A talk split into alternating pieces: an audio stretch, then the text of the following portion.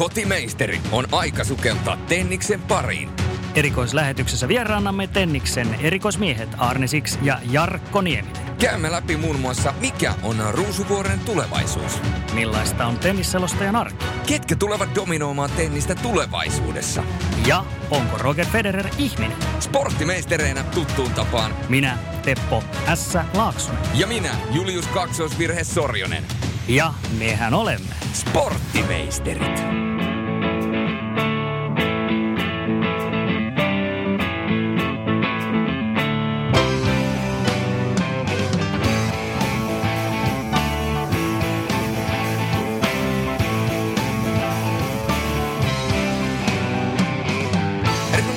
Perjantaita, rakkaat ystävät, ja näin se on jälleen aika. Sporttimeistereiden on uuden jakson, ja tällä kertaa mennään ensimmäistä kertaa sporttimeistereiden historiassa oikein kunnolla tenniksen syövereihin. Nimittäin ensimmäistä kertaa puhutaan tenniksestä, ja meillä on vieraana kaksi todellista ammattimiestä, eli Eurosportin selostuskaksikko Arne Six ja Jarkko Nieminen. Tervetuloa molemmille. Kiitos. Kiitos, kiitos. Joo, ihan alkuun ehkä todetaan, että tämähän on nauhoitettu nyt sitten herrojen toiveesta nyt tässä alkuviikolla, että me tuohon Ranskan avoimien ehkä lähdetä spekuloimaan, että ketkä siellä esimerkiksi finaaleissa on, koska siinä vaiheessa, kun tämä jakso ilmestyy, niin se on vähän jo vanhaa, vanhaa infoa, mutta joka tapauksessa niin kun tätä jaksoa kuuntelette, niin tota Roland Garon loppuhuipennusta, sitähän tulee sitten finaalit, on viikonloppuna, eikö vaan? Ja Eurosport Dplay näyttää, niin mites Arne ja Jarkko, millainen urakka on ollut tämä Ranskan avoimet toistaiseksi näin kuin selostajan mielessä ja paljonko, paljonko työtä on ollut selostushummissa? No se on, että tota, niin miten sen vertaa, että meillä oli US Open tuossa elo-syyskuun vaihteessa, joka on, on aikaerojen puolesta tietyllä tavalla haastavampi, mutta tämä on nyt, voisi sanoa, uusi Roland Garros, eli uusi Ranskan avointen kisa, koska nyt on ollut katto ja on ollut keinovalot ensimmäistä kertaa. Niin matsit on venähtänyt vähän myöhempään, on mennyt yli keskiyön, mitä ei ole koskaan näissä Euroopan Grand Slameissa. No okei, okay, Wimbledonissa on, kun siellä on se kahden tunnin aikaero Lontoon kanssa. Mutta tämä on ollut nyt ehkä, pitää sanoa, ehkä vähän jopa tavanomasta tiukempi Grand Slam, kun suhteutetaan siihen, että US Open just oli, ja nyt nämä on hyvin tiivisti just keskenään ja vähän pitempi. Mutta isossa kuvassa ei tämä nyt, ei tämä nyt mikään niin kuin ihmeellinen urakka. Ei tämä nyt mitään, ei, ei mitään dramaattista siis. Mm.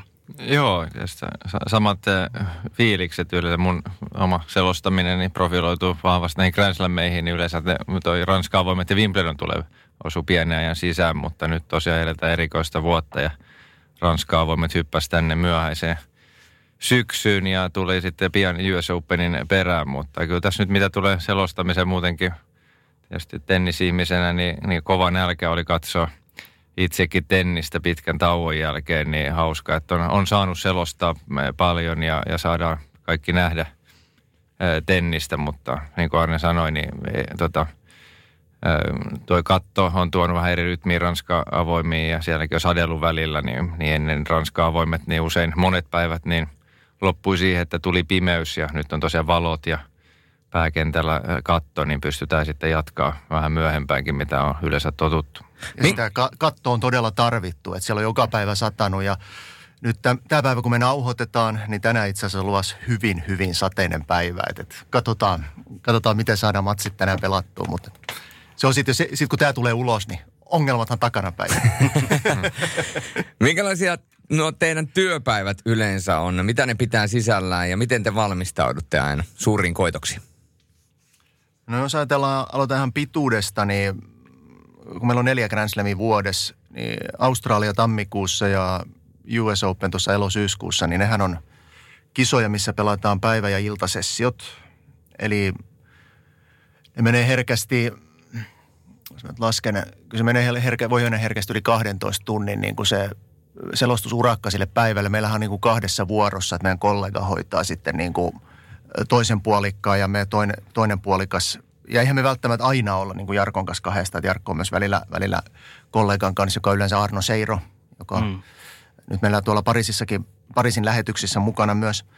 Niin se on, se vähän just vaihtelee, että Australiassa ja US Openissa, kun se iltasessio voi venyä, se venyy niin pitkään, että viimeinen matsi pelataan. Sehän ehkä puhutaan siitäkin, että tenniksessä toi niin otteluiden kestot, kun niitä ei voi arvioida, niin se on se oma haasteensa. Ja sitten nämä Euroopan Grand Slamit on ollut sillä tavalla inhimillisempi, että sä tiedät sen illan päättymisen paremmin. Mutta nyt todellakin tämä Ranskan avoimet menee samalla ilta, ilta mentaliteetillä, että valojen alla voidaan pelata. Ensi vuonna Ranskan avoimissa on myös iltasessio, että, että saa nähdä sitten, miten myöhään ne menee. Mitä valmistautumiseen tulee, niin ähm, ehkä voi sanoa, että me tullaan tunti ennen, ennen kuin aloitetaan, niin, tai puoli tuntia ennen, vaihtelee vähän, tullaan studiolle, juodaan siinä nopeasti vähän vettä, kahvia, syödään jotain, jutellaan jotain musa, musajuttuja. Vähän niin kuin alkulämmittely. Joo, me, mä en oikeastaan tiedä, kummasta me puhutaan enemmän, tenniksestä vai musiikista, jos me puhutaan niin kuin, niin kuin, niin kuin, niin kuin studio ulkopuolella. Et, et tota, Mutta joo, kat, käydään nopeasti vähän, että mitä on päiväaika jo tapahtunut ja mistä ehkä voidaan ottaa kiinni ja jotain. Mutta mut kyllä se niin kuin, jos se nyt pelkistää, niin me tullaan sinne vähän small talkia ja sitten mennään studioon. Mm. Tai, toi, tai tuonne selostuskoppiin siis.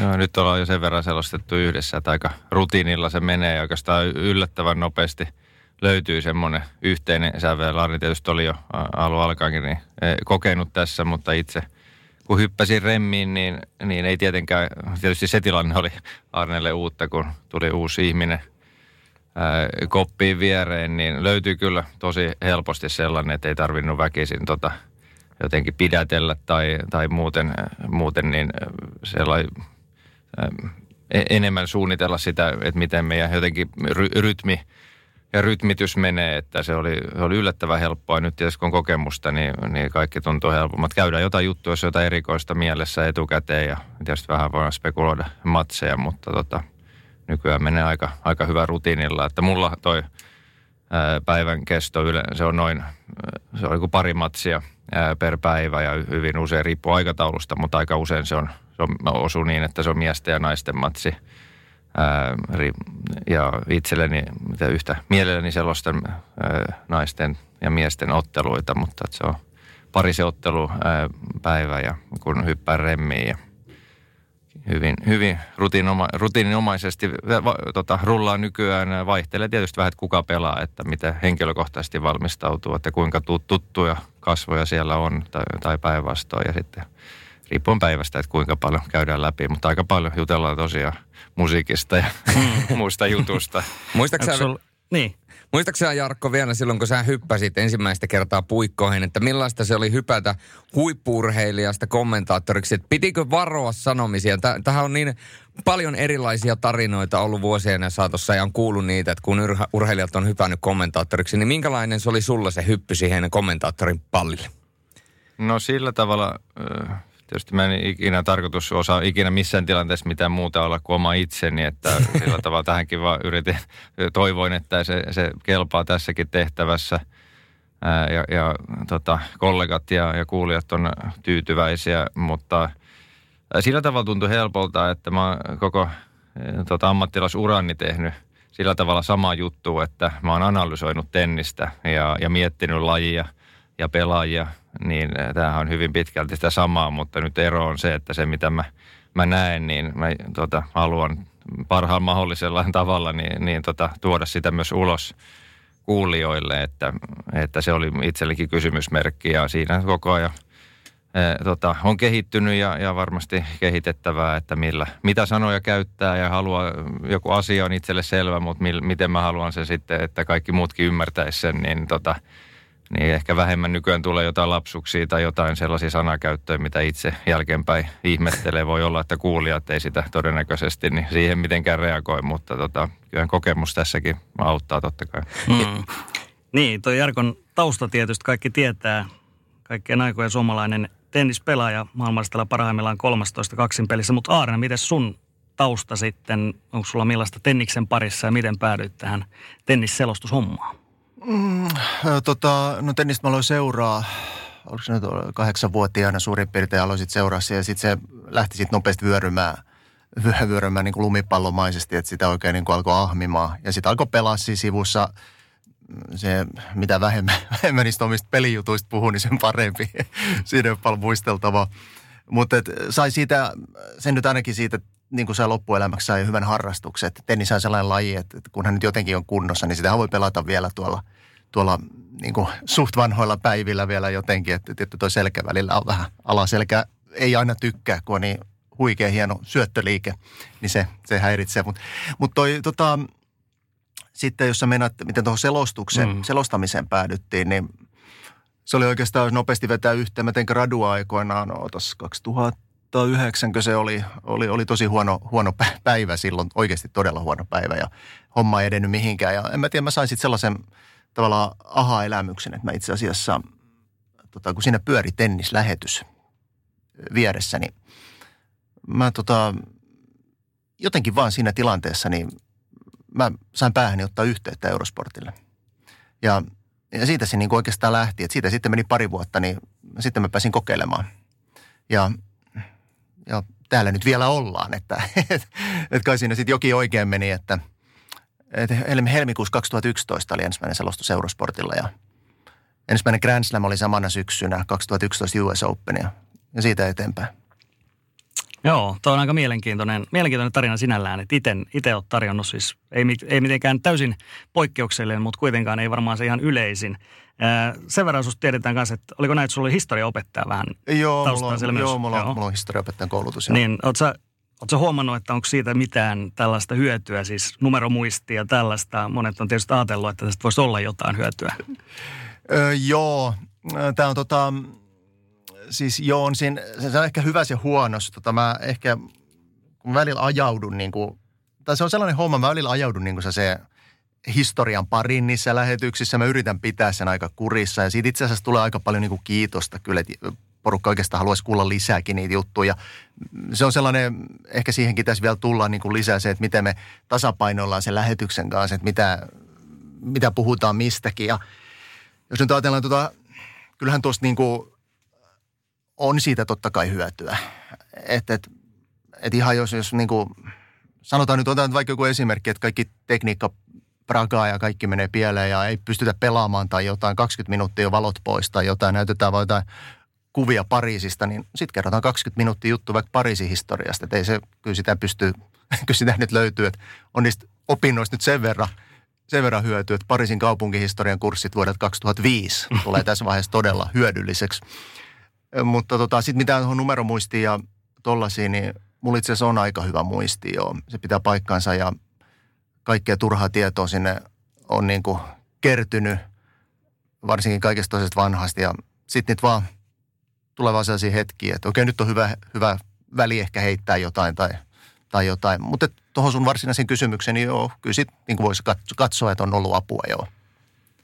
Joo, tuohon vielä valmistautumiseen, niin se on tietysti helpottaa omakin tehtävä, kun tietää, että Arnen tietotaito on niin vankalla pohjalla, että se koko lä- lähetys tulee olemaan jo, jo sinänsä niin kuin turvallisella ja, ja tota vahvalla pohjalla ja valmistautuu tota ammattimaisesti ja hyvin jokaiseen lähetykseen. Ja mun oli sanomit tuosta omasta valmistautumisesta vielä, että me joskus käytän tasaisin väliä jo, niin on yhteydessä tuonne vanhoihin tuttuihin valmentajiin ja joihinkin pelaajiin enemmän ex-pelaajia, ehkä enemmän valmentajia, ehkä johonkin aktiiviinkin silloin tällöin, mutta kyselen, joskus kyselen jostain pelaajasta, jos mä en, en niin tunne, mutta enemmänkin välillä semmoisia, että mikä, mikä heidän mielestä, ne on tietysti sellaisia henkilöitä, joiden analyysiä ja mielipiteisiin. Mä aika paljon luotan, että mitä, mitä siellä niin kuin tapahtuu tämän hetken, niin kuin mikä on kehitys heidän mielestä, mihin suuntaan tennis menee ja, ja, ja näin, että semmoista – semmoista niin konsultointia silloin tällöin käytän myös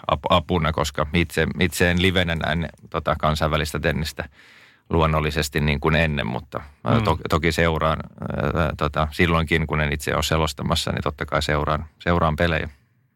Sä sanoit Jarkko tuossa aikaisemmin, että teillä oli yllättävän helppoa tuo Arnen kanssa työskentely alusta asti, mutta kuinka paljon sitä alussa täytyy kokeilla ja sopia erilaisia juttuja etukäteen tai jopa harjoitella, että se loppujen lopuksi löytyy tuohon uomiin kuin missä se tällä hetkellä on ja mihin se on tietysti koko ajan myöskin kehittymässä? No ei sitten se on varmaan, kun tapaa jonkun uuden ihmisen, niin aika nopeasti sen huomaa, miten niin kuin henkilökemiat synkkaa. Että ei sitä, totta kai mitä mulle oli opeteta paljon – ja mä vähän niin kuin mietin, että miten just, etten toivottavasti en puhu paljon päälle ja tällaista, mutta jotenkin se puherytmikin löytyy yllättävän hyvin. Me ollaan tässä näiden vuosien aikana niin yllättäen tosi vähän, alussakin niin puhuttu jotenkin niin kuin huonolla rytmi, omasta mielestäni huonolla rytmillä ei ainakaan päällekkäin paljon, mutta henkilökemiat, niin kuin, kyllä sen aistii, että synkkää hyvä, hyvin, tota, molemmilla tuntuu olevan suht kohta yhtä huono huumoria. voi, se se voi, on tota, suhteellista. niin, niin tota, että semmoinen auttaa, auttaa just, että siinä voi niin kuin, se, se auttaa myös improvisoimaan ja elää siinä hetkessä paremmin ja tietää, että siitä tulee aina niin kuin todennäköisesti jotain, jotain tota, hyvää aikaiseksi. Ja usein tietysti toivo, toivoisi, että olisi niin kuin enemmänkin aikaa sellaiseen tota, rupatteluun ja, ja spekulointiin ja pohdintaan ja analysointiin niin kuin eri tavalla vähän niin kuin podcast-hengessä. Mm. Mietin just samaa. Mutta toihan on mielenkiintoinen asia, kun urheilijatkinhan katsoo luonnollisesti urheilua.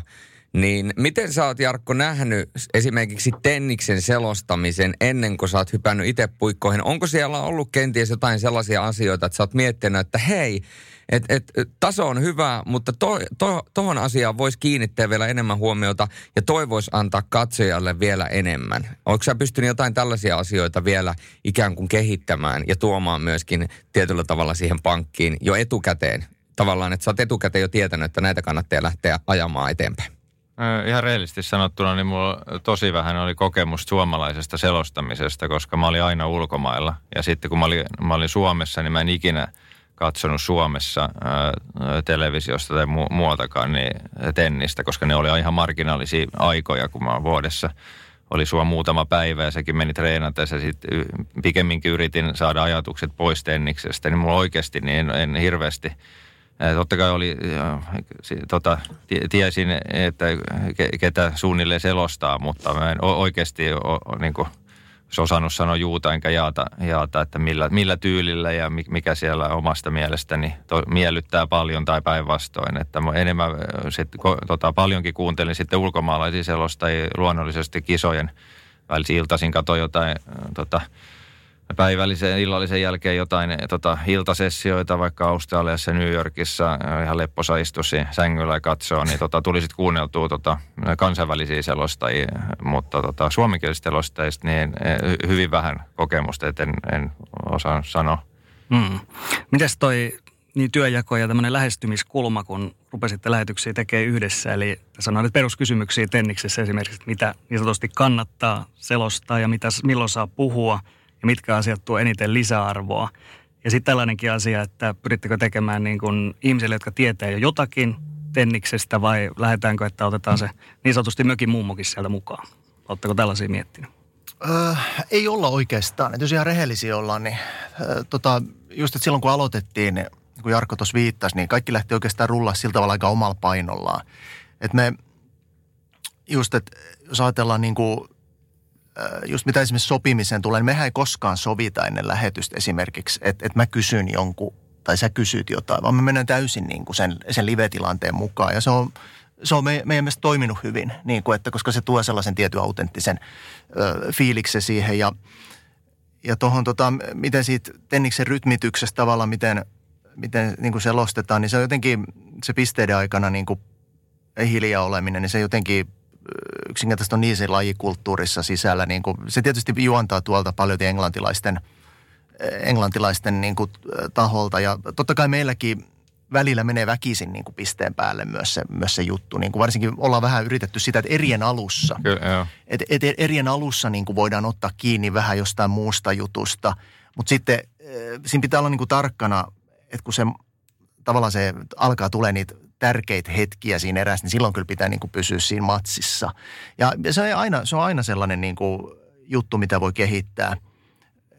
Niitä, niitä niin kuin asioita, että mistä puhutaan sen ottelun aikana, kuinka paljon, niin kuin mikä se balanssi siitä, että mennään just muihin juttuihin, kuinka paljon käsitellään esimerkiksi, otetaan Jarkon ur, omasta urasta kiinni jotain vanhoja vanhoi homma, tai sitten näitä mun, mun jo mainittuja niin kuin – syrjähyppyä jonnekin historian maailmaa, joita, joita pitää välillä vähän katsoa. Mutta sitten vielä tuosta, kun sanoit, miten otetaan katsojia huomioon, niin mä oon itse asiassa oman, oman selostusurani aikana, mä oon yrittänyt aina, mä oon aina ajatellut, että on kolme kategoriaa Tenniksen seuraajia. On, on se ihan hardcore-porukka, ihan ne lajiniilot. Sitten on yleisesti urheilun suurkuluttajat, jotka tykkää katsoa tenniksestä esim. esim. Grand Slameja paljon ja jotain suuria matseja. Ja sitten on, on se porukka, joka katsoo hyvin vähän. Ja just niin kuin esimerkiksi sit, niin kuin meilläkin tulee TV5 finaaleja, mm. niin että he sitten saattaa sieltä katsoa. Niin mä oon aina ajatellut, että näitä kaikki kolme, jos jotenkin pystyy palvelemaan, niin, niin silloin on jotenkin onnistunut siinä hommassa. Ja se mun mielestä se tietyllä kultaisella keskitiellä onnistuu, että, että, että niissä TV5-lähetyksissä – mä en tiedä Jarkko, miten sä koet sen, että ollaanko me niin kuin hirveästi muutettu tyyliin niistä Eurosport-selostuksista. Me pidetään ehkä se, kun on finaaliotteluita, niin on tietty se, että me pysytään ehkä oikeastaan täysin siinä finaaliottelussa. Joo. Enemmän se sitä on kuin se, että on eri, eri kanavalle, niin se finaali jotenkin, se, se ehkä pyhitetään sille hetkelle e, enemmän. Ja muuten sitä koittaa just löytää sitä balanssia, niin kuin Arne sanoi, niin ehkä eri alkuun sitten – niin painottaa niitä tai tuo niitä jotain pitempiä analyysejä tai sitten jotain muuta taustaa tai, tai tarinaa. Sitten kun tulee, sitä draamaa alkaa syntyä ja tulee olla 5, 5, 6, 6 tai tiebreakissa, niin sitten sit sitä niin kuin vähän otetaan jarru sen mm. päälle, että kyllä mä ainakin myönnän, että puhun välillä jotain analyysiä vaikka tai muuta puhetta, niin se tulisi usein niin kuin jäisi ai tosi tyngäksi, jos aina tiukasti lopettaisi siihen – pisteeseen, kun se alkaa, mutta Enniksessähän niin kuin, se on niin, on kirjoittamaton pyhä sääntö, että niin kuin Anne sanoi, että pallon päällä ei tota, sama kuin pallo käynnissä siinä hirveästi niin kuin, puhuta, mutta et, et joskus sitä jotain juttua ainakin itse, niin kun haluaa tuoda sen esille, niin sitten se just ajoittaa sen siihen, kun erä ohi ja yksi yksi vaikka, että siinä on niin semmoista pelillistä raamaa vielä, vielä niin sitten mahdollisesti menee jonkun tota, yhden pisteen aikana tulee, tulee tota lopetettua se juttu, mutta ei, ei just silloin koittaa välttää, että ei tule sinne johonkin tota, tiukempaan hetkeen. Ja se perustuu, perustuu osaltaan kanssa, että me ollaan tyylillisesti kuitenkin siinä mielessä samanlaisia. Me ollaan aika rauhallisia tyyppejä mm. niin kuin mm. lähtökohtaisesti. Niin se tulee meiltä aika luonnostaan. Että et, et se, se on sillä tavalla, sillä tavalla suht helppo ollut. Niin, tuota teidän yhteistyötähän on paljon kehuttu vähän joka puolella ja tietysti myöskin Jarkko on sinua Arne tämänkin lähetyksen aikana jo ehtinyt kehua useampaan otteeseen. Ja susta no, myöskin... mä maksoin, mä maksoin. pitääkö, pitääkö, onko kaksi, kaksi kehua vielä? Oliko se niin? Ko- kolmesta oli juttu. Joo, y- yksi kehu vielä Jarkko, niin tulee seuraavan kolmen kuukauden lounaat ilmaiseksi. Ei, tota, ehkä tuosta tuohon, mitä jos Anne sanoi tuosta, että historia, että pitää niin hakea sitä balanssia, että kuinka paljon, tota, ja, ja palaute on ollut se hakea balanssia, että kuinka paljon sitä tota, ää, käy läpi. Ja palautehan on, on sen suuntaista, että sitä vaan halutaan enemmän. Niin mulla on sitten taas näiden oma, omien tarinoiden tai mun tota, kokemusten, niin mä sitten käyn aina sellaista balanssia sen, sen kanssa, että mulla on sellainen olo, että taas niin kuin, että en, en halua itsestäni jutella mm. niin paljon, mutta sitten kaikki jotka tulee antaa palautetta tai jollain tavalla, niin kaikki sanoo, että se on tosi kiinnostava ja haluaa kuulla lisää. Mutta sitten mulla on ikinä ollut tarve. Kentällä ollut, on hienoa, että oli, oli keskipisteenä, mutta muuten ei varsinkaan tällaisessa, eikä muutenkaan ikinä ollut tarve tuoda itseni esille. Mutta sitten taas totta kai monet monet niin tota, perustuu omaan kokemukseen ja tulee se oma ura väkisinkin esille, niin tota, sitten sit vaan aina, aina sitä kamppaile omassa päässä, että tuoko, käydäänkö tämä. Tämä nyt liittyy kuitenkin muuhun, mutta tota, palautteen perusteella niin se ei, se on päinvastoin, että sitä haluttaisiin kuulla enemmänkin. Itse, itse varmaan välillä jarruttele liikaa. No kyllä, näin se, siltä se kuulostaa ja sen verran mitä omana kokemuksen mukaan pystyn sanomaan, niin on kyllä se, että kun on ollut kommentaattoreita, niin kyllä se ensimmäinen asia, mikä mulle tulee mieleen, on se, että se kommentaattori esimerkiksi jääkiekossa puhuu siitä omasta urastaan ja siitä, että, että miten hän on itse kokenut nämä tilanteet, mitä hän on itse nähnyt. Ja sitten jos hänellä on jotain hyviä tarinoita, hän on kohdannut, kohdannut jonkun toisen pelaajan, valmentajan tai jonkun tyypin sieltä, niin pystyy siitä omasta kokemuksesta kertomaan. Ne on kuitenkin sellaisia tarinoita, ne on sellaisia asioita, mitä sä et pysty Wikipediasta lukemaan tai Googlella hakemaan, vaan ne on ikään kuin sellaisia ainutlaatuisia juttuja, jotka on ainoastaan ainoastaan sen urheilijan päässä, niin sen takia ne on myöskin arvokkaita kaikille katsojille. Ja Arne, sinustahan on sanottu, että sä oot tämmönen, voidaan sanoa, että todellinen kävelevä tenniksen tietosanakirja. Esimerkiksi Ilkka Palomäki viittasi tuossa taannoin, että olen ennenkin hehkuttanut tuota Arne Siksin tietomäärää, mutta jumalisti, jos pisteilee ulkomuistista Jöran Ivanisevicin mailamäärän takavuosien Brighton-turnauksesta, niin onhan työ nyt jotain käsittämätöntä ja Nieminen vierellä tuo mahtavaa lisäarvoa. Niin minkälaisia fiiliksiä näistä kommenteista ja mistä tuo mieletön tietopankki kumpuaa? No ensinnäkin Ilkka Palomäki on selvästi hyvin fiksu kaveri. Oliko tämäkin maksettu? Mukava jättä. Tuli kallis podcasti. Se oli todella mukavasti twiitattu ja kiitokset hänelle siitä. Hänhän on itse niin kuin urheilumediassa erittäin meritoitunut herrasmies ja sen takia noi aina kuulostaa tosi mukavalta. Ja totta kai tuollaista nyt kuulee mieluummin kuin sitä, että, että on täyttä, täyttä skeidaa, niin kuin se oma tekeminen. Että, mutta toi tietosanakirjahomma, niin, kuin, niin se on, niin kuin mä sanoin, niin mulla on kieltämättä niin kuin muisti ollut siis varsinkin siis nuorena, nuorena tosi hyvä, että siinä on tarttunut kaikkea. Että, että, että, et tota, et nyt itse asiassa jos ironis, ironisesta ajattelee tai koomisesta ajattelee, niin viimeiset viisi vuotta, niin se muisti on niin kuin paljon, paljon huonompi viimeisen viiden vuoden ajalta. Että et, et sieltä jostain 90-luvulta voi muistaa paremmin, pare, paljon paremmin asioita, että se on, se on kumma. Et US Openin aikana yhden, et muistanut yhtä asiaa, mä olin ihan hämmentynyt. Joo, jo, siis, siis meillä on ihan käsittämättömiä, niin kuin, että mä voin muistaa jotain Jarkon tuloksia 2004, jonkun Australian esikisan ekan kierroksen matsin keston, mutta sitten mä en tyyliin saanut US Openissa oikein Jarkon finaalimäärä. Mä... Mutta se ehkä kuvaa, miten mä uskon tähän liikkuvaan tietopankkiin. Mä aloin itsekin epäillä sitä omaa tota, finaalia. Mä en tosiaan Arni muistaa paremmin kaikki mun pelit kuin itse, mutta mä ajattelin, että finaalimäärän pitäisi muistaa. Sitten Arne heitti, mitä se, pari, pari finaalia vähemmän. Mä, mä olin ihan ok sen kanssa aikaa. Kai se näin sitten, ei mulla enempää ollut. Sitten mä hetkinen, kyllä niitä oli enemmän. Joo, että todella näitä virheitä, että Jarkolla on 13 finaalia. Mä väitin, että niitä oli 11. ja... Pikkuhiljaa karisee ne kaikki. Kohti on kaksi. Mutta on se aika hyvä, että uskottavuus on mennyt jo sille tasolle, että Jarko CV vaan pienenee koko ajan. Se, Jarko on vielä sen hyvin. kanssa ok, että no ei se mitään, mulla on nyt seitsemän finaalia, että ei se, tämä on ihan ok. Että näitä on tipahtanut tässä vuosien varrella pois. Mm. Mites tota Jarkko sanonkin, että ei hirveästi kotimaisia lähetyksiä ehtinyt tässä ura-aikana katsoa, mutta mites oot sä Arne nuorena muistaks mitään näitä vanhoja selostajia? Onko, onko jäänyt mitään mieleen? Voitto Liukkonen oli tämmöinen yksi legendaarinen, sitten tietysti Herman, isä ja poika, Hessu ja Jari ja on paljon muitakin. Niin muistatko ketään suomalaisia tai onko jäänyt mieleen? Joo, kyllä, kyllä kaikki muistaa sieltä lapsuudesta ja nuoruudesta. Että tietysti mulla, mulla on se, että mä oon viettänyt oikeastaan kaikki lapsuuden kesät Saksassa – ja mä siellä on katsonut niin esim. Wimbledonit ja kaikki tollaset. Ja sitten sieltä tuli paljon muita turnauksia. Et kun Suomessa tuli periaatteessa, jos nyt puhutaan 80-luvusta esimerkiksi ja vielä 90-luvun alusta, niin eihän Suomessa tullut kuin oikeasti kuin just joku Ranska avoimet ja Wimbledon. Ja, ja Saksassa mä pystyn katsoa niin läpi kesän, koska Saksa oli kuitenkin, siellä se tennisbuumi oli niin käsittämättömän kova. Ja, ja esimerkiksi saksalainen selostaja Gerd Stepanski on niin kuin hän on niin kuin edustanut mulle sitä, niin kuin miten tätä hommaa tehdään. Ja sitten mä kuulin myös aika aikaisessa vaiheessa englantilaisia selostajia, John Barrett, David Mercer, Simon Reed. Niin he, he kaikki on niin kuin vaikuttanut aika vahvasti, vahvasti niin kuin siihen, miten, miten mä tätä hommaa teen. Ja he on niin kuin ollut niitä vaikutteita. Mm, eli tavallaan molemmilla on sellainen kansainvälinen, ehkä jopa enemmän kuuluu siinä kuin tämmöinen vanha suomalainen tennisselostusperinne. Joo, e, joo ehkä toi on ihan, ihan hyvä, hyvä tulkinta, joo. Jos puhutaan sitten vielä itse tenniksestä ja näin ensin totta kai suomalaisten lasien läpi. Laitetaan, laitetaan suomilasi päähän ja pidetään ne syvänä päässä. Emil Rusuvuorihan debyytoi tällä kaudella Grand Slam-turnauksessa ja palasi myöskin hienosti US Openissa.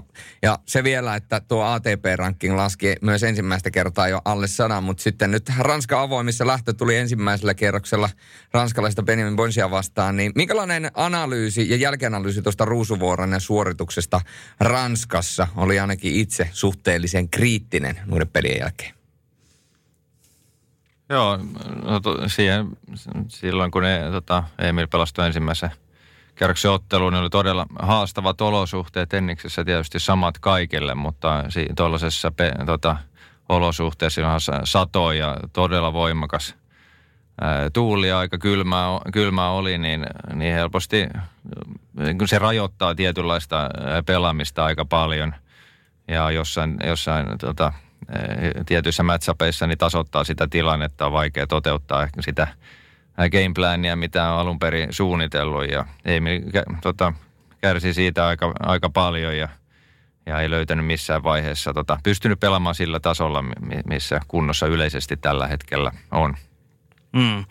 Rusuvuoren ura on aika mielenkiintoisessa vaiheessa, eli alkaa avautua paikkoja näihin isompiin turnauksiin ja ranking alkaa olla aika kova, mutta, mutta onko se näin, että nyt ne paineetkin alkaa kasvaa sieltä ihan eri tavalla ja, ja sitten tulee just tällaisia tilanteita, että totta kai jos oot ATP 92, niin kyllä sun pitäisi voittaa tämmöinen bontsi, joka on 226, mutta ei se olekaan niin helppoa. Joo, ei. Tietysti tuossa tässä on siitä just, että kuitenkin massakentällä kun pelataan, niin se on kuitenkin Emilille vaikein alusta, haastavin alusta. Ja jos ajatellaan nyt Ranska avoimia, niin Ranska, on tennis tavallaan tason leveys on niin järkyttävän kova, että, että tuollainen ranskalainen pelaaja, joka tulee kahden ja puolen sadan niin hänen kohtaaminen just Ranskan avoimissa, niin se on kuitenkin esimerkiksi jonkun Benjamin Bonziin kohtaaminen jossain oikeastaan ihan missä päin maailmaa muualla, niin se olisi ollut helpompi matsi. En mä nyt niin kuin puhu tuota tulosta sillä tavalla paremmaksi, mutta, mutta tavallaan noiden tulosten taakse, taakse pitää myös osata katsoa.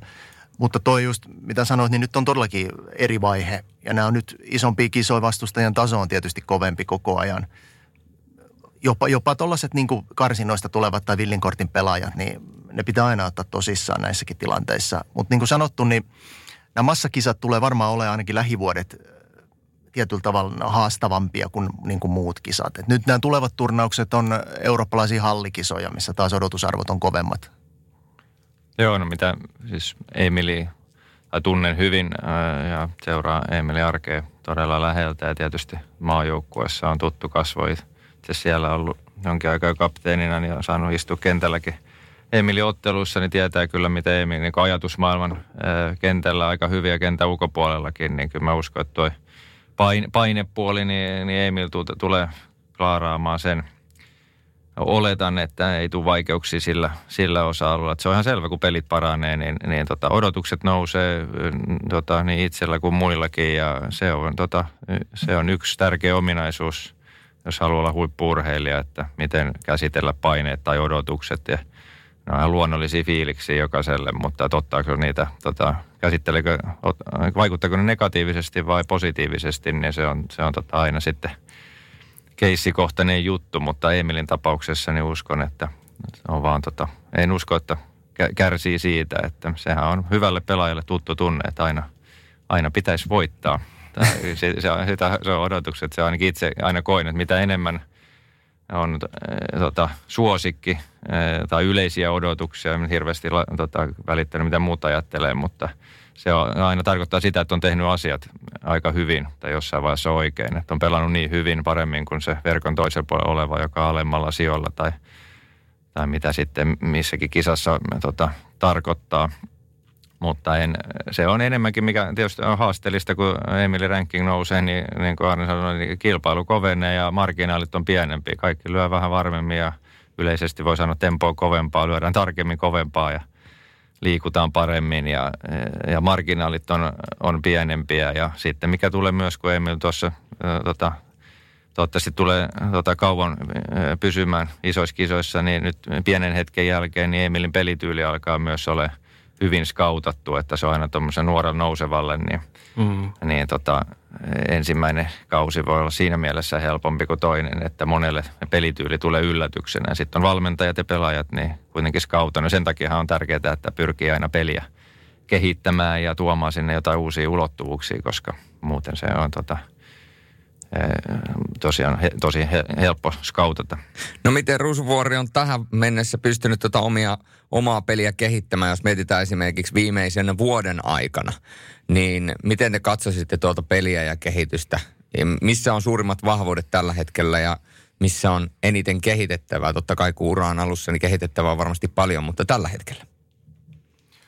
no vaikka tuota massakenttäpeli tuli itse asiassa tuossa tavallaan kritisoitua, niin itse asiassa äh, nimenomaan peli on myös mennyt eteenpäin.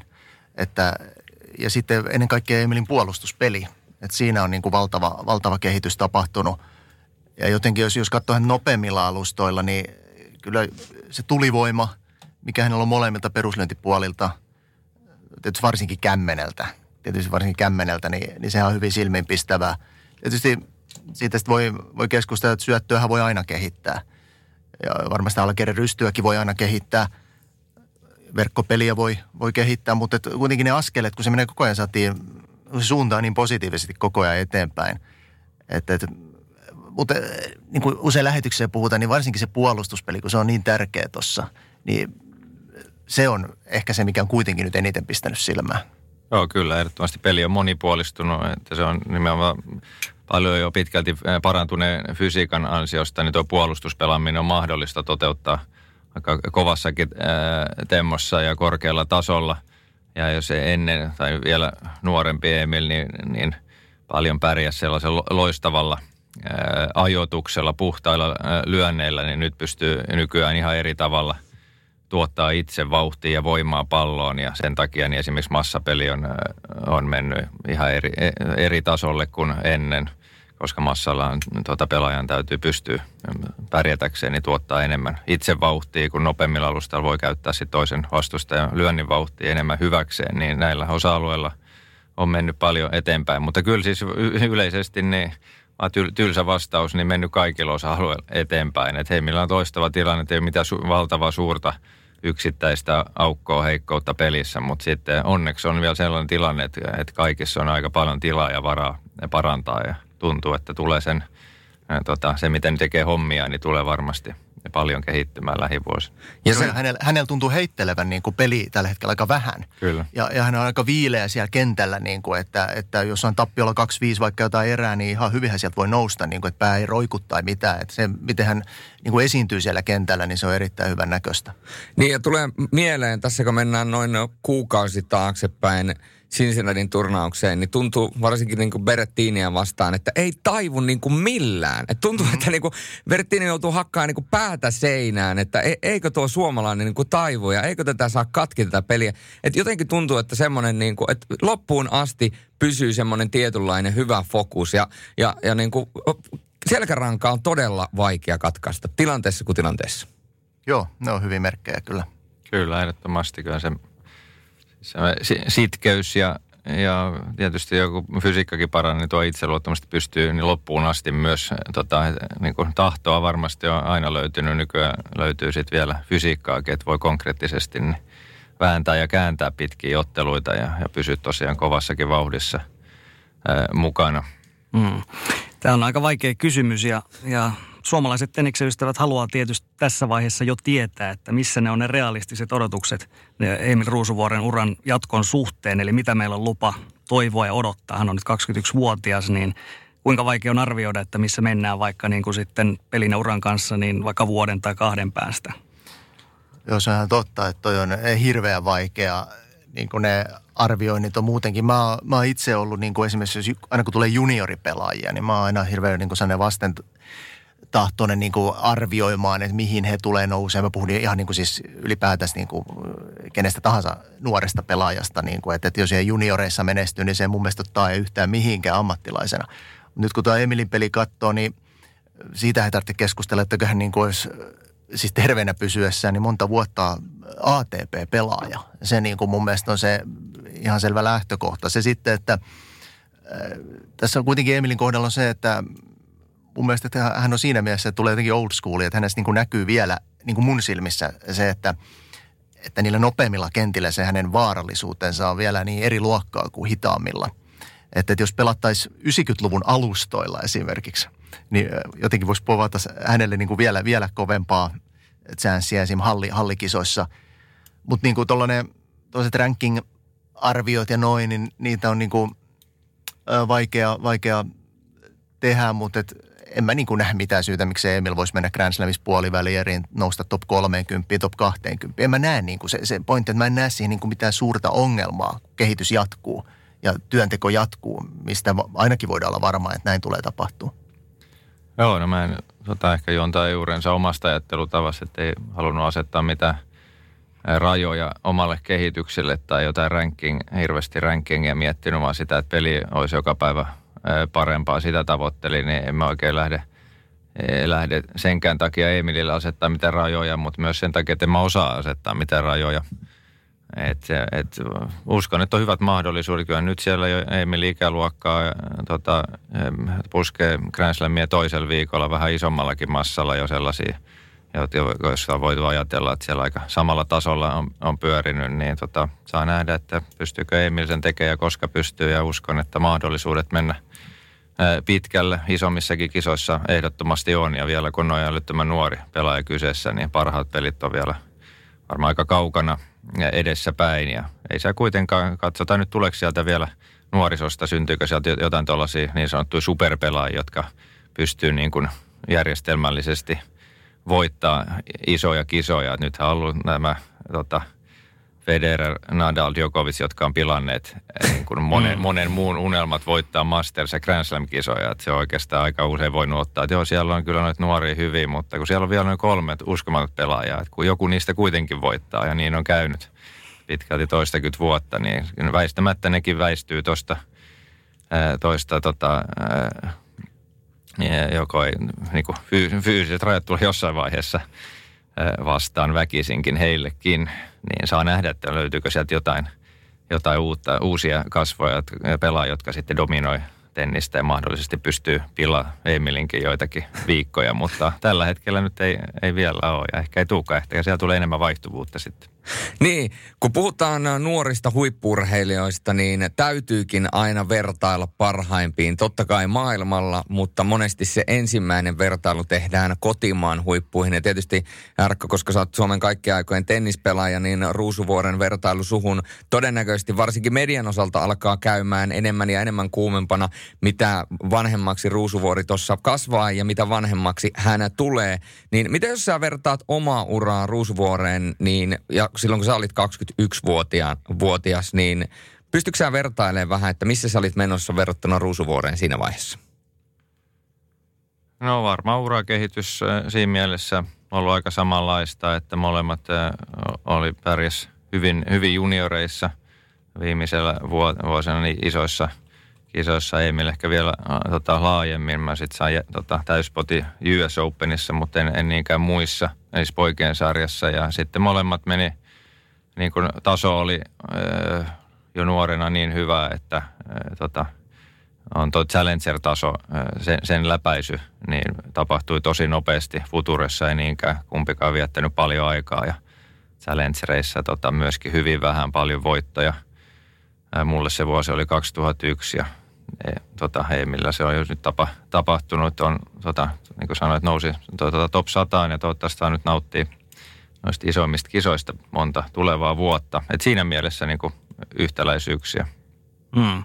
Ylipäätään, jos puhutaan suomalaisesta tenniksestä, niin missä mennään tällä hetkellä? Et viimeksi tosiaan 2015, kun Jarkkokin vielä pelasi, niin oltiin samassa tilanteessa, että oli suomalaisia Mastersissa ja oltiin maailmallista sadan joukossa, niin nyt siellä on nuoriakin tulossa, vaikka tämä Otto Virtanen ja näin poispäin. Niin onko nyt taas niin kuin noususuhdanne ehkä suomalaisella tenniksellä?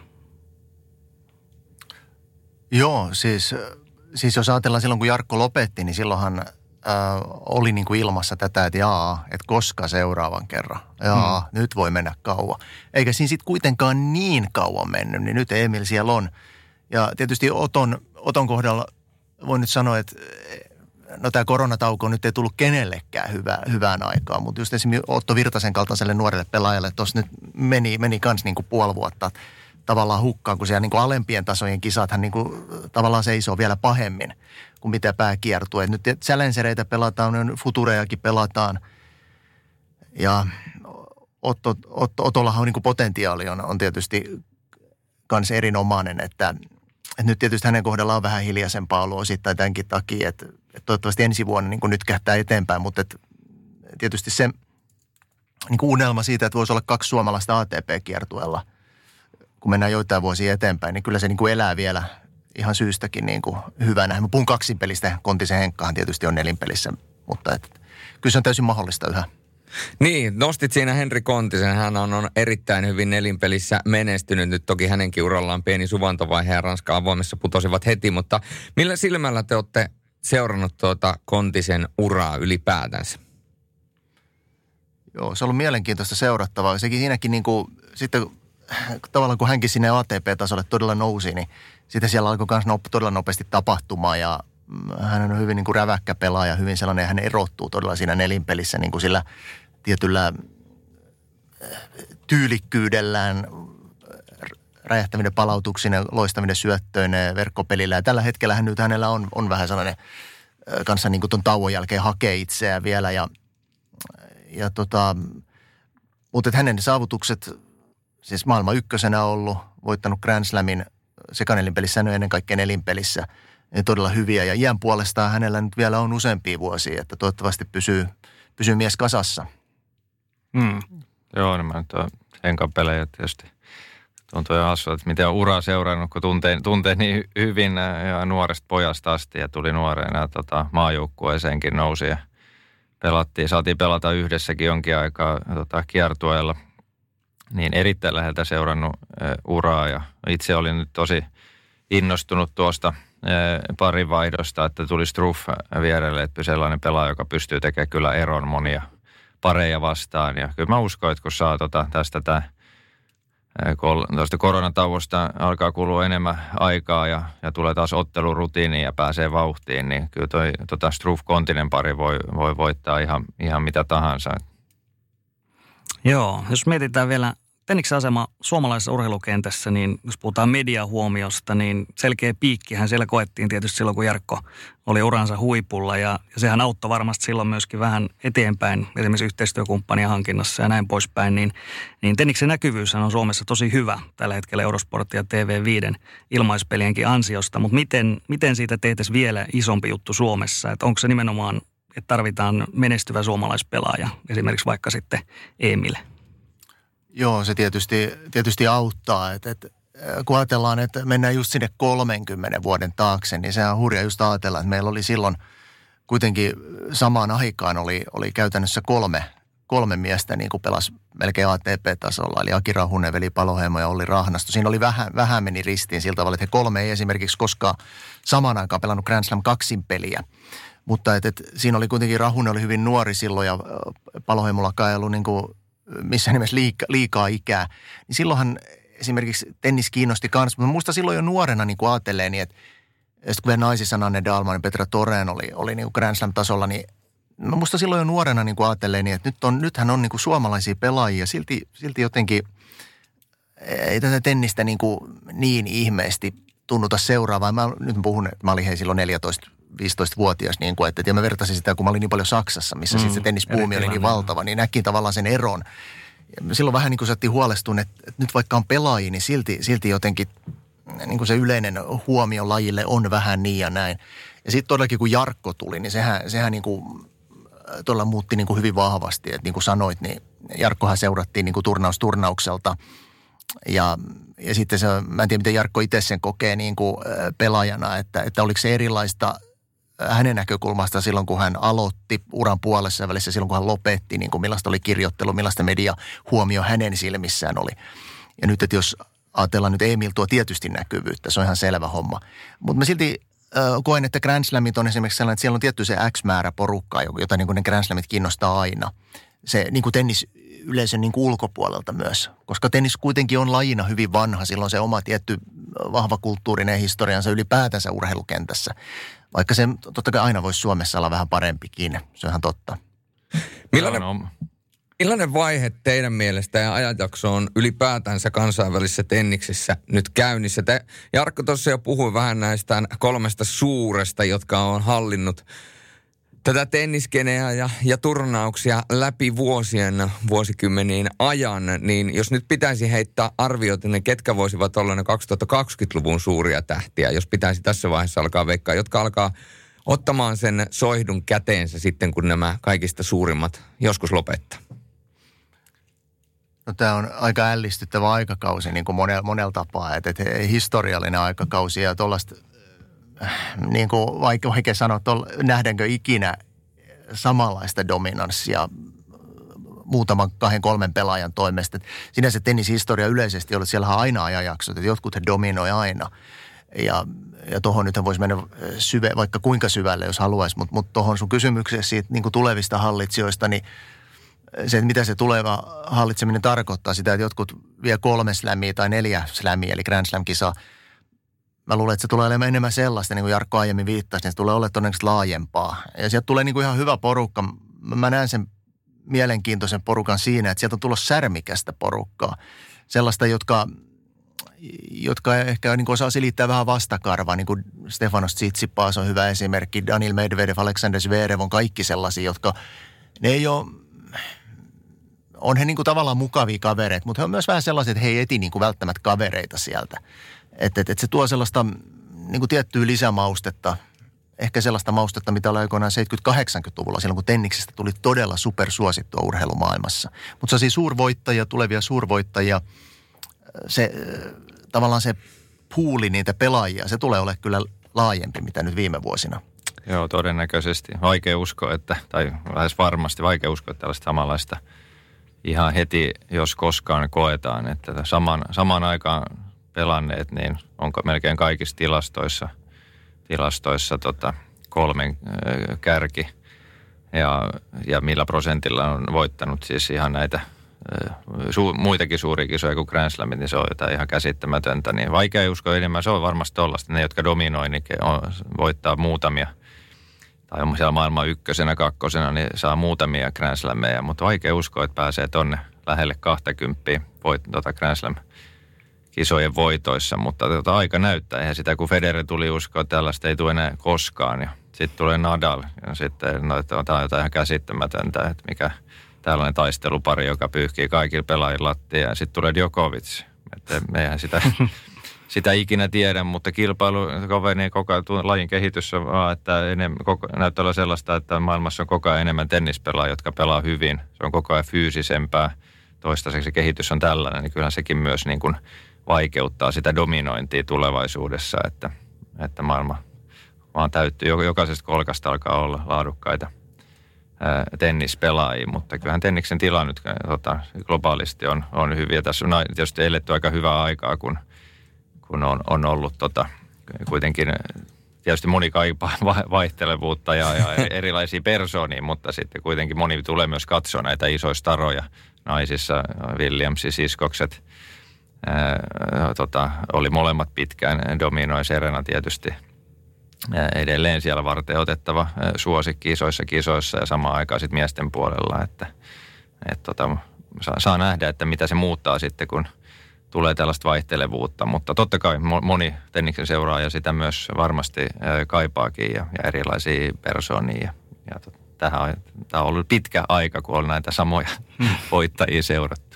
Mutta mä haluan muistuttaa vielä siitä, että, että, että, että se keskustelu on aina samanlaista avoimella aikakaudella, että – aina kun ne sen ajan suurpelaajat on vaipumassa kohti sitä vääjäämätöntä auringonlaskua ja uraan päättymässä, niin aika usein kuulee sitä, että sitten seuraavasta, miten, miten, niin kuin, miten laji tulee pärjäämään, kun nämä lopettaa ja noin lopettaa. Et silloin kun Connors, McEnroe, 90-luvulla Becker-kumppanit, kun ne he, feidas tavallaan, niin ai ai, mitähän tästä tulee. Ja puhumattakaan silloin 2000-luvun alussa, kun se Sampras Agassi kaksinkamppailu. Silloin mun erityisen vahvana, niin kuin, että, että sen loppumista niin kuin moni suri – ja siinähän oli, silloin kun Federer oli nuori, niin siinähän oli sellainen pari vuotta, että, että oli, oli vähän sellainen, just, just silloin kun Sampras veti ihan viimeisiä, niin silloinhan tennis oli vähän, se oli tavallaan se Leighton Hewittin aikakausi.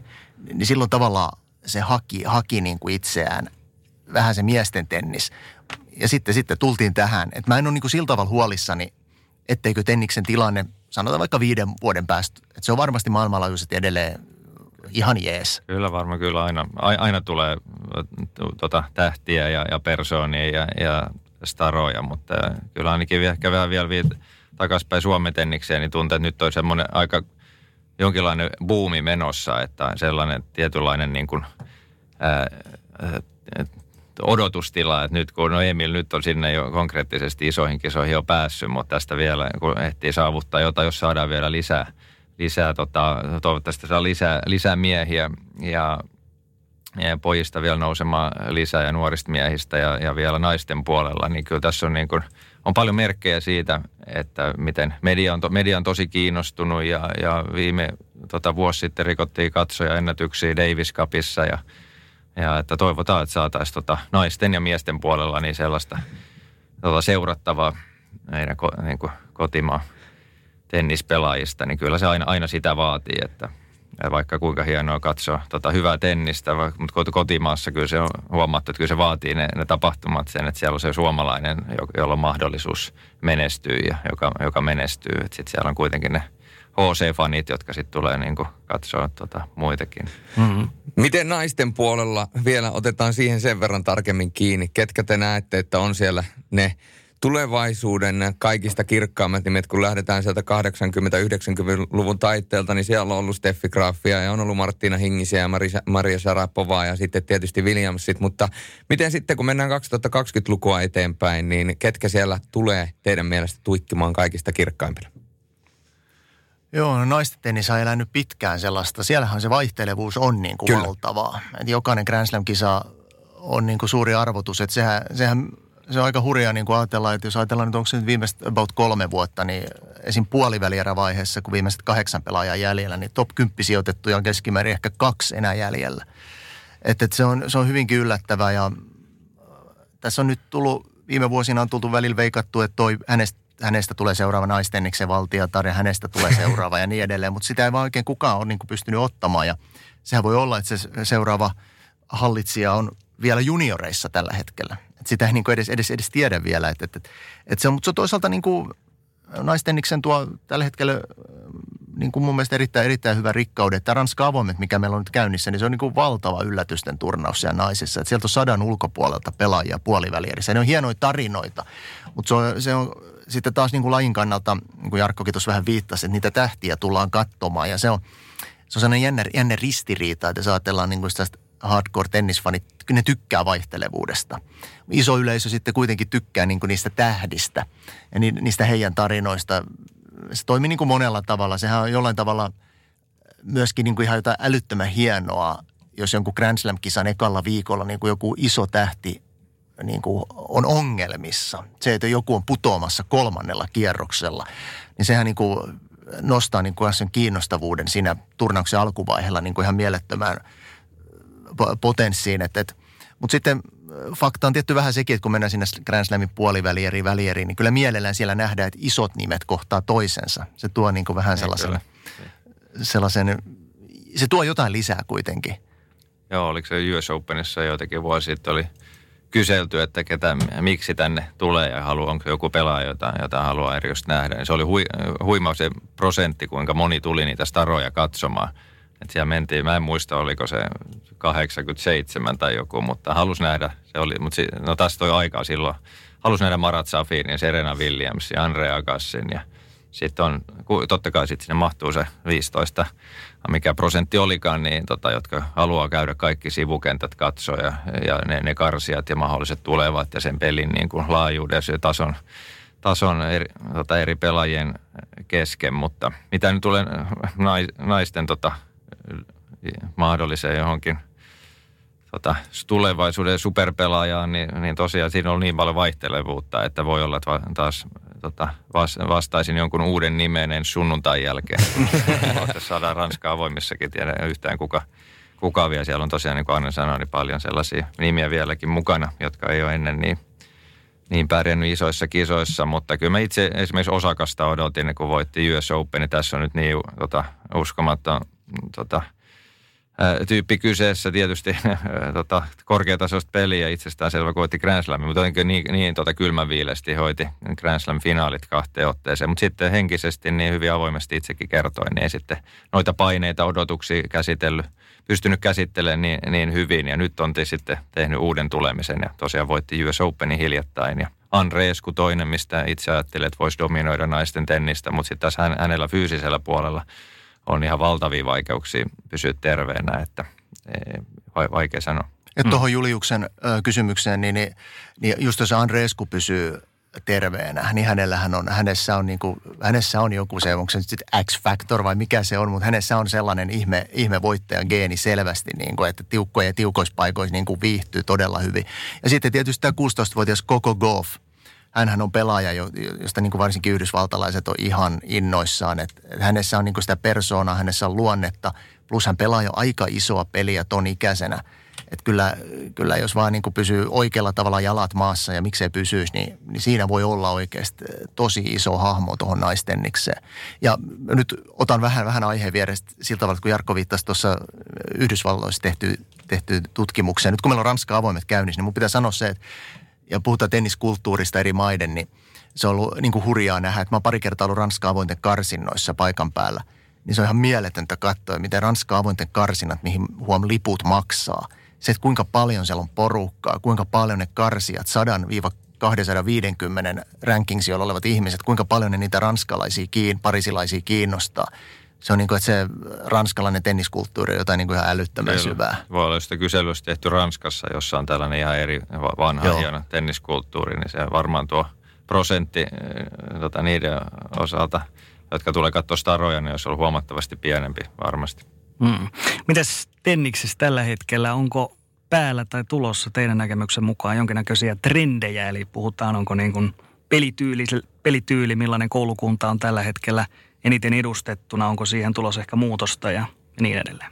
Joo, hyvä kysymys, koska tenniksessä, miesten tenniksessä, no myös osin naistenniksessä ollut vähän se, että siellähän on tiettyä sellaista äh, niin kuin, että liikaa ehkä sellaista yhdestä puusta veistettyä, niin kuin, että, että se johtuu osittain myös siitä, että kun noita alustoja hidastettiin, kovia kenttiä ja hallikenttiä hidastettiin, tota, se prosessi on 2000-luvun aikana ollut koko ajan vähän käynnissä ja nyt sitten taas on ehkä nähtävissä sitä ollut viime vuosina, että niitä kiertueen, joitain kovia kenttejä on nopeutettu.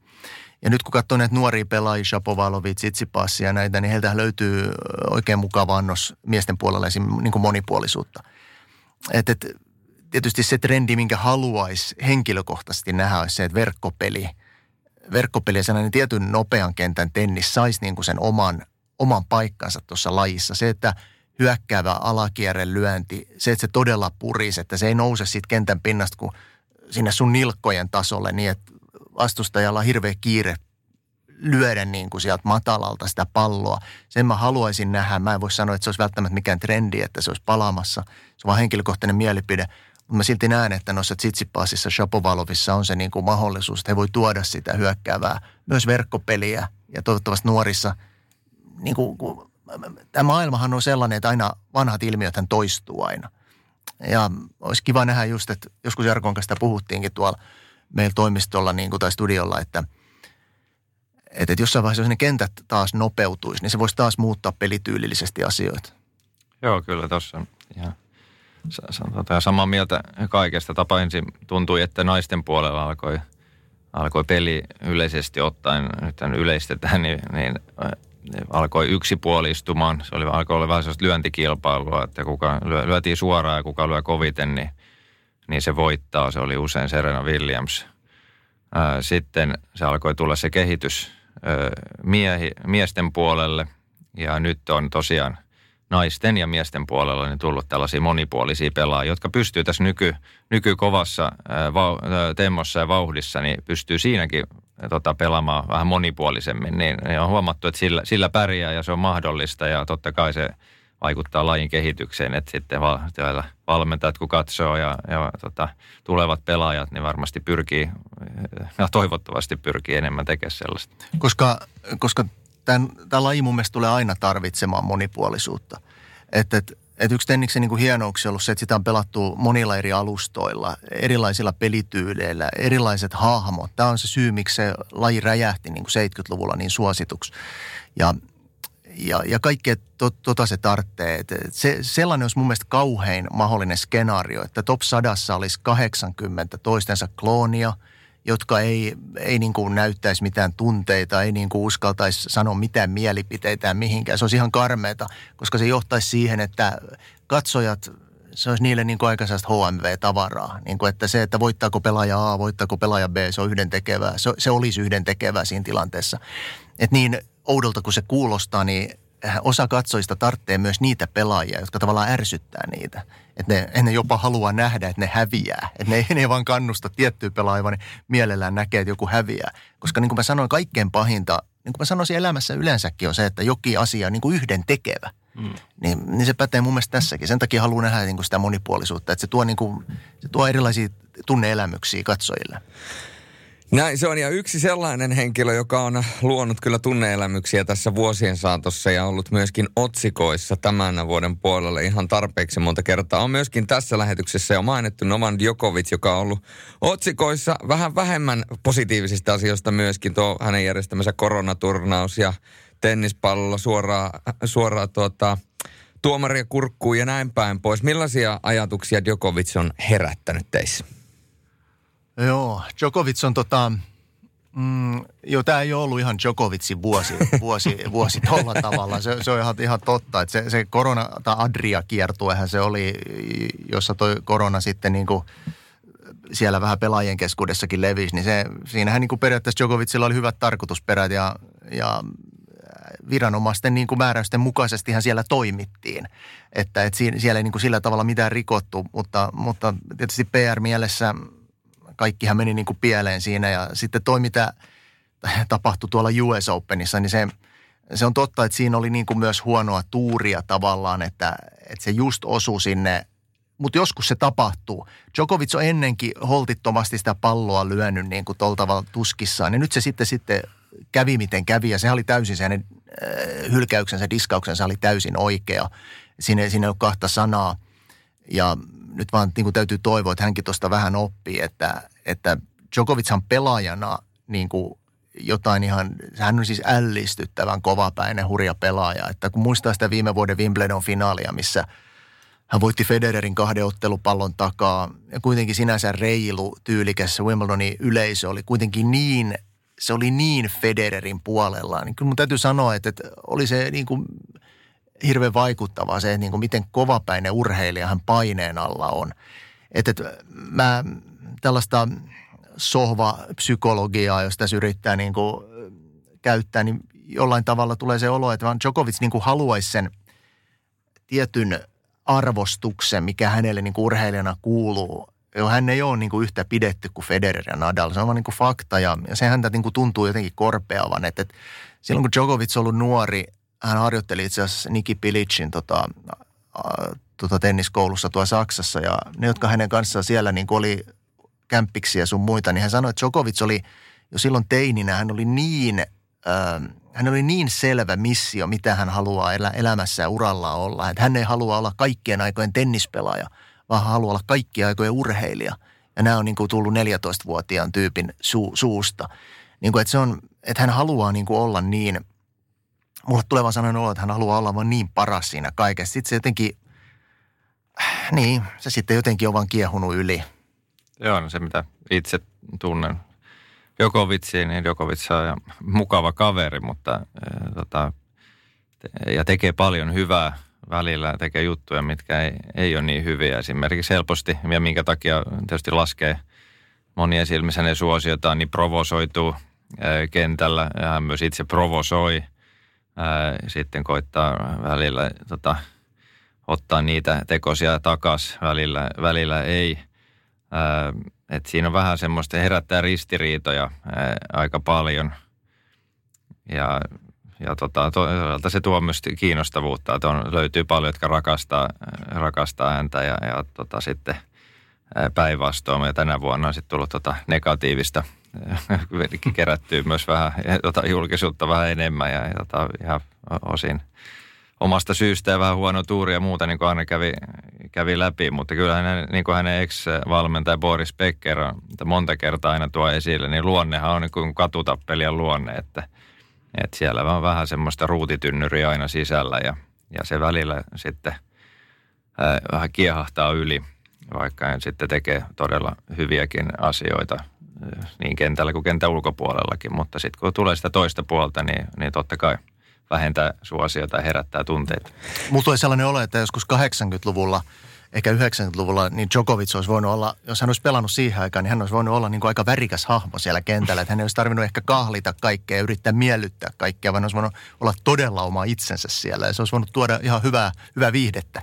Niin, ja onkohan tietyllä tavalla myöskin Djokovicin ikään kuin tämä missio niin kärsinyt aika paljon siitä, että kun miettii minkälaisia pelaajia vastaan hän joutuu taistelemaan ja minkälaisia persoonia vastaan hän joutuu taistelemaan.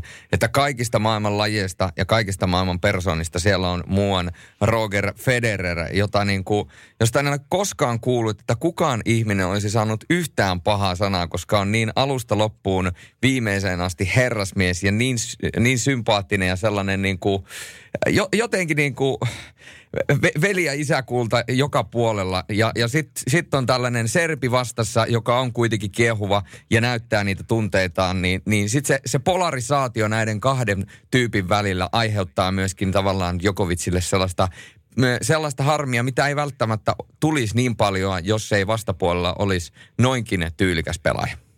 Joo, sä oot ihan, ihan oikeassa tuossa, että Federeristä onnistut tekemään vähän sä Jeesus. Just Miten, näin. niin kuin, että totta kai Federerillä ihminen hänkin on. Joo, no. varsinkin, varsinkin nuorena, niin Federer on aika moinenkin tuittupää. Jarkko sitä se naureskeleekin jo. Onko se ihminen? niin, niin tenni, tenniskentällä tietysti, tietysti ihan, ihan maaginen pelimies. Ja totta kai Federer hän on, niin kuin, siis hän on älyttömän tyylikäs niin kuin kaveri. Muista silloin Wimbledonissa just kun kun me oltiin paikan päällä silloin viime vuonna. Ja kun hän hävisi sen siis sydäntä särkevän ottelun Djokovicille finaalissa, siis aivan käsittämätön. Siis sitä ei voi meistä kukaan, Jarkko voi ehkä jotenkin ymmärtää, miltä se on voinut tuntua. Hävitä Grand Slam-finaali siitä asetelmasta. Ja, ja tota, niin kuin mä menin heti sen finaalin jälkeen, mä menin sinne lehdistöhuoneeseen, kun mä halusin nähdä, miten Federer reagoi siihen. Ja kun hän tuli sinne lehdistön eteen, niin näki, silmistä näki, niin kuin, että, että kyllä siellä on olisi ollut kova paikka. Se, miten hän esiintyi sen pressin edessä siinä, niin mun mielestä se oli jotain niin kuin ihan uskomattoman ihaltavaa. Että sä oot kokenut todennäköisesti uras karmeimman tappion. Ja se esiinnyt niin tyylikkäästi, sä vastaat kärsivällisesti niihin kysymyksiin, mitkä varmaan on niin viimeisin, viimeisin asia, mitä sä haluat siinä kohdata. Niin, ja toi sun puhe siitä, miten nämä on niin vastakkain, niin sä sä oot ihan oikeassa siinä. Ja se on varmasti se juttu, että mikä Djokovicia niin kuin jotenkin risoo, koska jos me urheilullisesti verrataan pelillisesti Djokovic ja Federeriä, niin Djokovic on kuitenkin Grand Slam-kisoissa, niin onhan ollut vaan Federerille.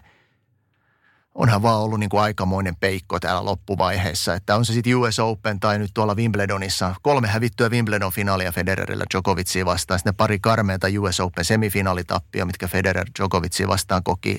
Sama pätee sitten toisaalta Nadaliinkin, että viimeisen seitsemän vuoden aikana niin – kun Nadal ja Djokovic pelaa, niin jos Djokovic on pelipäällä, niin kyllä Nadal silloin on sivusta katsoja. Näin se vaan on. Ja, tota, ja tietysti vielä tuohon Federeriin mä otan sen, että Federer on kuitenkin näitä vanhempi. Että, että sehän olisi, taisi täydellinen tennismaailma, jos Federer olisi myös syntynyt, sanotaan 86, 87. Sitten toi noiden kolmen mätsi olisi niin kuin, sit se olisi, ei, ei, se, ei se voisi olla parempaa. Ei, ja kyllä tähän vielä tuohon mitä sanoit, niin tosiaan siinä on, kun on Federer sitten rinnalla ja, ja vielä Nadal, joka myös hoitaa niin kuin tosi tyylikkäästi kaikki. Ja oma ehkä niin kuin, mitä tulee niin kuin kenttäasenteeseen ja intensiteettiin, niin mä siis mm, se, mitä muut pelaajat sanoo, että kenen asenteen ottaessa henkisen niin kuin puolen, niin kyllä sieltä usein lähes aina tulee Nadalia. Se on jotenkin esimerkillinen urheilu. Mä en missään lajissa, tietysti mä en seuraa enkä tiedä varsinkaan muista lajeista samalla lailla kuin tota, tenniksestä, mutta en, en tuollaista niin kuin, lähentely aika täydellistä urheilijaa siinä mielessä, mitä tulee asennepuoleen. On se pikkukisa, iso kisa, finaali, ensimmäinen kierros, niin pelaa jokaisen pisteen, kun se olisi se Grand Slamin ottelupallo. Se on ihan käsittämätöntä ja näin, näin pitkään, mutta eh, joo, siitä siis niin, tässä on tämmöinen tyylikäs, äh, lähes omalla tavalla virheetön Nadal ja sitten tosiaan ehkä kautta aikoinaan tietysti mielipidekysymyksiä, mutta ehkä niin kuin jo, jo pelillisesti, niin ehkä kautta oikein tyylikkäin pelaaja Federer. Äh, tai siis, jos katsoo sitä kenttää, miten niin kuin helpon näköistä se pallon lyöminen on, mm. niin tota, ja sitten tekee kaikki, ka, kaikki sanat, mitä tulee suusta ulos, melkein kaikilla maailman kielillä lisäksi. niin, niin tota, tila, kaikki just lehdistötilaisuuspuhe, niin sieltä tulee niin just ne sanat, mitä, mitä niin halutaan kuulla. että se on niin, niin, niin hyvä PR-mielessä, tyyli, siis tyylikästä ja, ja monin tavoin fiksua, että siinä, on niin siinä rinnalla on tietysti tota, siihen pienikin tämmöinen ruutitynnyrin räjähdys, niin se näyttää ehkä vielä pahemmalta, jos mietitään tätä, tätä vastakkainasettelua. Mutta tässä tullaan siihen, mihin mä viittasin aiemmin, että jos olisi 89-luku, jos ja jos, mutta et, niin kuin mä en henkilökohtaisesti haluaisi, että Nadal, Federer, Djokovic, että siinä olisi kolme niin kuin täydellistä herrasmiestä, jotka olisi kaikki kiilotettu ja kaikki olisi niin kuin, täydellisiä joka suhteessa ja heidän, heidän keskinäinen se taistelu olisi sellaista, että, että jos yksi heistä voittaa Grand Slamin, niin kaksi muuta taputtaa rinnalle. Että aivan mahtavaa, että säkin voitit, että mä oon niin iloinen sun puolesta. Kun mä, musta se olisi niin täydellistä, että mä pidän siitä, että Djokovic, mä pidän siitä, että Djokovic sanoi ihan suoraan, että hän haluaa ottaa Federerin ennätykset ja kaikki pois. Niin se pitää ollakin. Ja jotenkin ennen maailmaa niin kokisi, että se heidänkin se, tämän kolmikon niin se tap, tappelu siitä, siitä niin kuin parhaasta, niin se voisi olla niin kuin vähän vielä särmikkäämpää. Mä tiedän, me eletään tätä aikaa, kun tämä on tällaista niin kuin, no, ka- kaiken pitää olla niin, niin, niin kuin, tavallaan, kaikkien pitää tyydyttää kaikkia ja olla niin kuin kaikkien mieleen ja jotain. Tietysti se on niin kuin Jarkonkin osalla usein puhuttu, niin hekin niin kuin, totta kai he arvostaa toisten saavutuksia, kun he tietää, mitä se vaatii. Mutta sitten toisaalta sä haluat kuitenkin voittaa sen, minkä se toinenkin haluaa voittaa. Kyllä, mä ehkä tuohon to, jotenkin tota, kiehtova tämä tämäkin aihe. Niin tota... Josta me ollaan tapeltu usein äh, studion ulkopuolella. niin, tai niin kuin, kun mä siis usein näen näitä, tai nähnyt näitä kentän ulkopuolella, niin sieltä löytyy niin kuin aika räiskyvää erilaista, to, tota, tai se tulee se persona niin kuin esille. Se, mitä ehkä Djokovicille just niin kuin aidosti tulee, ja sitähän niin kuin sanoin, sitähän niin kuin, sehän tuo väriä ää, peliin ja kaikkeen, että sieltä tulee se toinen, eikä kaikki, tota, eihän ne pelaajina ole missään nimessä samasta muotista jo niin kuin, tota, ulkoisesti ja ly, niin kuin lyönnillisesti ja pelityyliltä, mikä, mikä se on niin kuin tosi hyvä rikkaus. Ää, mutta sitten niin kuin sanoin, että kaksi näistä hoitaa niin kuin kaiken aika ää, tot, täydellisesti, niin se voi myös olla – Tämä itse koen, en nyt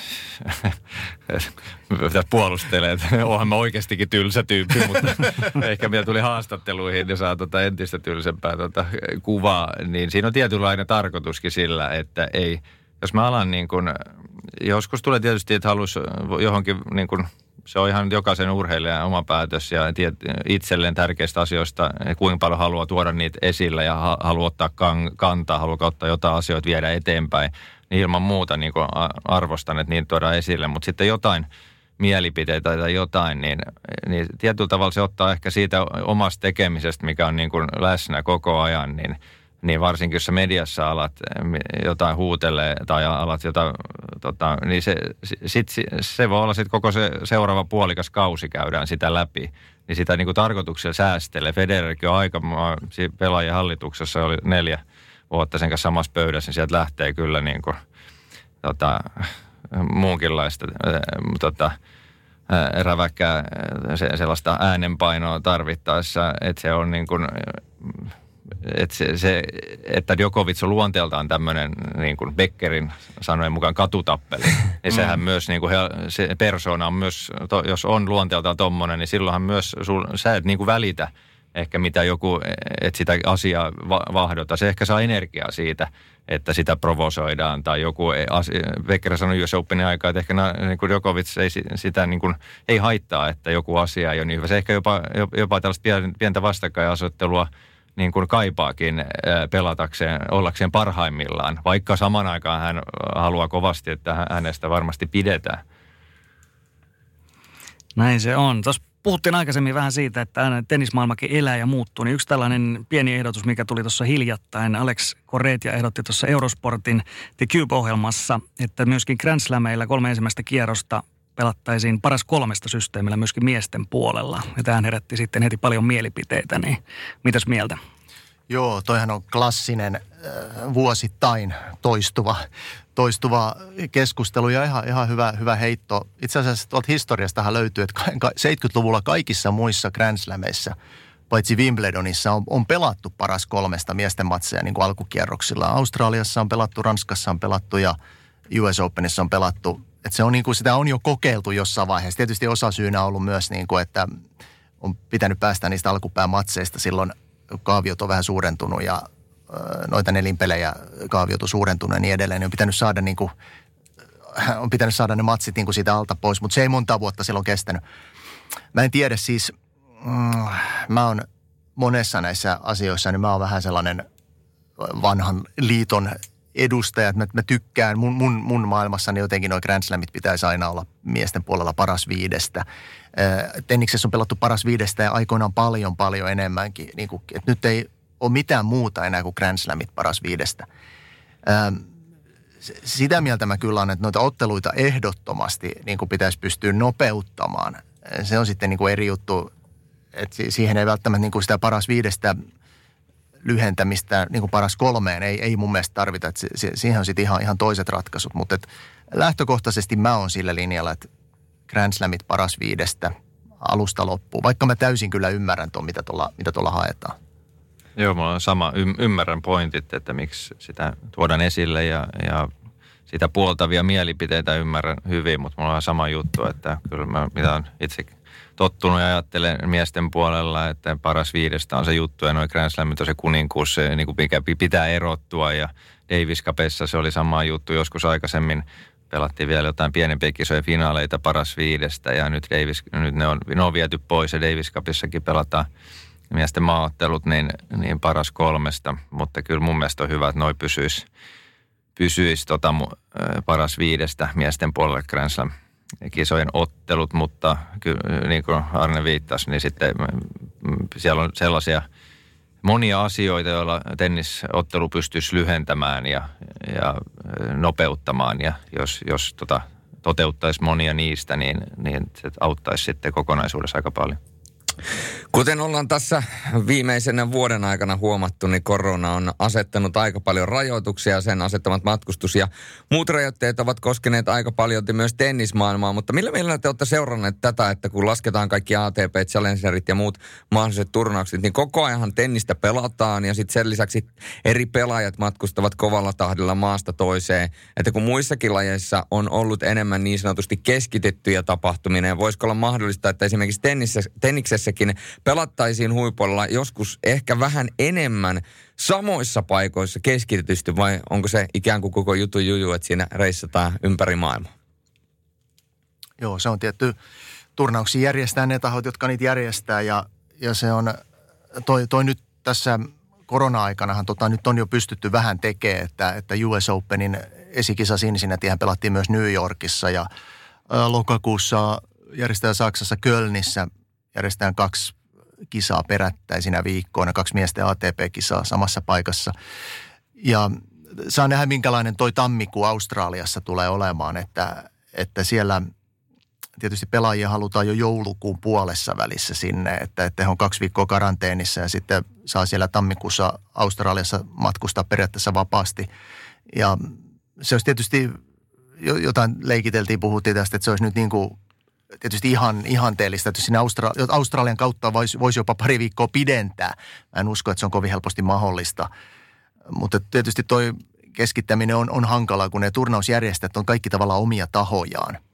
Niin se on, että jos mä ajatellaan, että helmikuussa joku Rotterdamin turnaus, niin äh, miten se Rotterdamin turnauksessa saisi niin kuin tavallaan, että se lisenssi pitäisi niin kuin Australia jollekin taholle myydä ja niin edelleen. Että se on, se on, se on tuossa vähän hankala konsepti toteuttaa. Että, että se US Open ja Cincinnati, että se saatiin New Yorkiin, niin se onnistui sen takia, että Cincinnati on USA tennisliiton omistama turnaus, niin kuin US Openkin.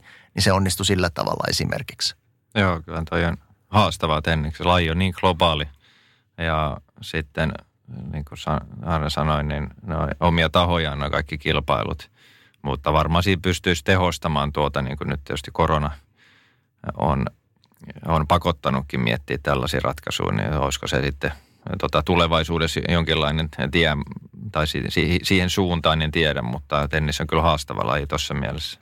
Mutta tuohon sama hengenvetoon, niin äh, toisaalta että silloin kun tämä koko koronahomma alkoi, niin jos olisi huhtikuussa sanottu, niin kuin, että nämä syksyllä tennistä pelataan ja että nämä kaiken lisäksi on mennyt näinkin onnistuneesti nämä kisat, niin olisin ollut todella ihmeissäni tästä, mutta näin se on mennyt. Niin kuin, että vieläkin nyt kun meillä on tässä olla lokakuun alussa, niin täytyy oikein puuta koputtaa, miten hienosti noin mennyt. Niin kuin testejä valtava, tuhansia, tuhansia, tuhansia ja ei siellä niin kuin oikein mitään positiivisia. Että siellä se, ne kuplat niissä turnauksissa on toiminut niin kuin fantastisesti. Joo, kyllä mä siis ihan samat sanat, kyllä mä oman kalenteriin, niin, niin tota, melkein jo aloin viivaa tekemään näiden tota selostusviikkojen kohdalle, että ei henkisesti ainakin asennoidun, että ei todennäköisesti ei tule toteutumaan, että tietenkään mitään muuta buukannut, koska halusin e, tota, elätellä toiveita, mutta kyllä mua on yllättänyt, miten tämä nyt on, mitä nyt kuitenkin kokonaisuudessaan US Openkin hoidettiin ja sehän nyt on jo ohi, niin voidaan katsoa taaksepäin, että kyllä iso hatunnosto järjestäjille. Mm. No tennis ja se matkustus, niin Jarkko tietysti siitä tietää kaiken, että aika raskasta hommaa, mutta ei se tenniksen selostaminen ei sekään ihan kevyttää. Me oltiin Arne pari viikkoa sitten yhteydessä, sanot, totesit silloin, että taitaa olla 27 selostuspäivää siihen mennessä oli putkeen, niin, niin kuinka, kuinka kova urakka se on niin kuin ihan fyysinen henkinen jaksaminen, että vedät vaikka se 27 päivää putkeen tennistä, niin millainen fiilis siinä on? Joo, kyllä se on, se on, se on jo jännä homma, niin kuin, että ihan, ihan ensimmäinen ajatus, mikä aina tulee mieleen, se, että kunhan ääni kestää. Se on niin kuin, se on kaiken A ja O, että, että yhdeksän vuoden aikaa, mitä mä selostan, mulla on kolme kertaa ääni mennyt. Että kerran se tapahtui turnauksen viimeisenä päivänä. Sitten viime vuonna Ranska avoimissa se tapahtuu semifinaalipäivänä. Kävi tällainen oikein klassinen, että ulkona oli 25 astetta ja hellettä ja tuli ulkoiltua ja sitten sä tuut ilmastoituun tilaa. Ja mm, vaikka sä tiedostat, jos sä tiedostat sen, että teet kaiken, minkä sä pystyt. Ja seuraava aamu, kun sä herät, niin sä tajut, että just. ääni, ääni on täysin niin kuin ammuttu alas. Että sitä, sitä äänen puolesta sitä niin kuin eniten pelkää. Sitä yrittää niin kuin huoltaa. Niinkin yksinkertainen asia kuin veden juonti on niin kuin uskomattoman arvokas siinä. Mutta sitten just toi, se, sillä on merkitystä, että millä aikavyöhykkeellä ollaan kanssa. Että, että mä oon sillä tavalla vähän erikoinen, että se ehkä menee sinne opiskeluaikojen piikkiin. Että mä oon hyvin vahvasti ilta, jopa niin kuin yöihminen. Että, että tota, että mulle esimerkiksi nämä Pohjois-Amerikan kisat on, on ihan jees. Että Australia on mulle aina ehdottomasti se, se niin kuin haasteellisin turnaus. Että, että, että, Mutta mut se on niin kuin perättäiset päivät. Ja sitten sit se, mihin mä viittasin tuossa alussa, se, että kun sä et niin kuin tiedä, että, että okei mä selostan kello 16.18. Kun se, kun se voi olla niin kuin, kun se tennismatsi voi olla, joku naisten matsi voi olla 50 minuuttia. Ja sitten joku miesten matsi voi olla 6 tuntia se on niin kuin, se on, se on, se on niin, niin kuin ääri, ääripää. Ja sit, sit sä et tiedä välttämättä, että onko, tuleeko itse asiassa vielä, mennäänkö vielä yhteen otteluun illan päätteeksi. Ja sitten sä vielä, aha, no tässä selostetaan vielä yksi kaksituntinen matsi, kun sä oot ollut jo valmiina lähteä syömään tai jotain. Ja no ei mitään, se kuuluu, se on ihan osa tätä, se täysin kuuluu tähän, että, sä et pysty niinku tavallaan ihan tarkkaan aina tietämään, mutta onhan siihen totta kai tottunut jo. Että, että mä sillä tavalla meidän tuottajat on ollut niin mahtavia, että on antanut mun selostaa joskus jotain muutakin ja se on ollut kiehtovaa selostaa jotain lajia, missä sä tiedät, että hei, tämä kestää kohdasta A kohtaan B mm. ja sitten voi lähteä. Ja se on ollut, se on ollut niin, niin, niin surrealistinen kokemus mulle. Santerille terveisiä vaan. Joo, Santerille terveisiä jo. Mites Jarkko, Jarkko no, sulla? No joo, mä voisin tästä yleisesti matkustamisesta ja rankkuudesta voi puhua, mutta mä en t- tässä tota, voi ihan samaan veneeseen hypätä, koska mulla on just profiloitu mm. Grand Slam-kisoihin. Et sen verran, tota, tai neljä kertaa kaksi viikkoa ja, ja jotakin mahdollisesti ir- irtopäiviä sen lisäksi. Ja sitten on tosiaan se, se tota pari matsia, niin, niin tota, kyllä se No totta kai ajankohdalla, siis se mihin aikaan päivästä, niin, niin tota, siinä on eroa, mutta kyllä mä huomaan, että, että silläkin, vaikka sitä totta kai yrittää pitää se oman omassa selostuksessa se oman intensiteettitason niin mahdollisimman hyvänä koko ajan, niin kyllä semmoinen, jos siihen tässä mun tapauksessa, kun on ne, ne pari ottelua, niin jos siihen joku ihan eeppinen ottelu tulee siihen ensimmäiseksi, mikä kestää useamman tunnin, ja sitten jos siitä toisesta ottelusta tulee jonkinlainen pannukakku, niin se kyllä siinä, siinä täytyy niin kuin sitten kiinnittää, niin kuin tsempata, että, että se on niin kuin edelleen, ei, tot, kun siinä elää, elää tota yht, luonnollisesti, niin siinä, siinä draamassa mukana. Mm. Jos siinä on jo ollut useamman tunnin jonkinlaista tota, tosi laadukasta draamaa ja sitten tulee, siihen perään tulee joku, mikä on ihan päinvastoin, niin siinä pitää sitten vähän niin kuin kiinnittää huomio siihen, että – että se kuitenkin se oma, oma tota, selostamisen intensiteetti niin pysyisi tota, ihan, ihan samana ja sit keskittyy kuitenkin niihin, totta kai kun on tehtävässä paljon analysoida näin, ettei se niin kuin, se, laatu pääsisi tipahtaa sen takia, että sen, sen, tota, sen raaman niin kuin kaari laskee huomattavasti. Oletko huomannut mitään eroa sillä vuorokauden ajalla, että onko väliä, onko aamupäivä, iltapäivä, iltayö? Ee, no, e, tota, ei, ei mitään valta. Mulle tota, harvemmin tota, tulee yöselostuksia, että se on kuitenkin sitten painottuu tota, johonkin tota, aamupäivä, iltapäivä, ilta, myöhäisilta, ilta, niin tota, ei nyt, enemmän se sitten riippuu muuten, miss, miten on, tota, missä vireissä yleisesti hmm. on ja mitä sitten muuten tota, arkirasitusta, miten on nukkunut. Noista, noista kestoista äh, pari, pari pointtia nopeasti, että et tota, mun pisin selostuspäivä on ollut 12 tuntia. Se oli, se oli, tota, se oli Luxemburgin VTA-kisa joitain vuosia sitten. Oli kaikki puolivälieräottelut ja jokainen matsi oli täydet kolme erää. Ja, ja kaikki meni niin kuin yli kahden tunnin. Olisiko yksi ollut jopa niin kuin vajaa kolme tuntia. Et siinä niin kuin periaatteessa matsien väliin oli yhdessä kohtaa, siinä piti olla tunnin tauko, että olisi syödä ja jotain, ja ei, ei sitä taukoa ikinä tullut. Ja se oli kieltämättä, se, se päivä ja hyvin mieleen. Ja slämeissä sitten kyllä jos menee yhdeksän, yhdeksän tuntia, niin ei se ole niin kuin mikään, mikään poikkeuksellinen. Kahdeksan tuntia on melkein niin kuin, niin kuin vakio. Ja mitä Jarkon yöselostuksiin tulee, niin mulle tulee viime vuoden US Open-finaali mieleen, Nadal Medvedev, jossa, koska Jarkon piti mennä seuraavana aamuna sun piti mennä johonkin aamu TV. Joo, oli Davis Cup, niin mulla oli aamu TV. Ja tosiaan ennen kuin jatkan US Openista tulee, tota, kun siellä sitten ne loppu, semifinaalit, sitten eteenpäin ne alkaa paikallista aika myöhemmin, niin siinä, siinä luonnollisesti itsekin mm. tota selostan sitten öisin.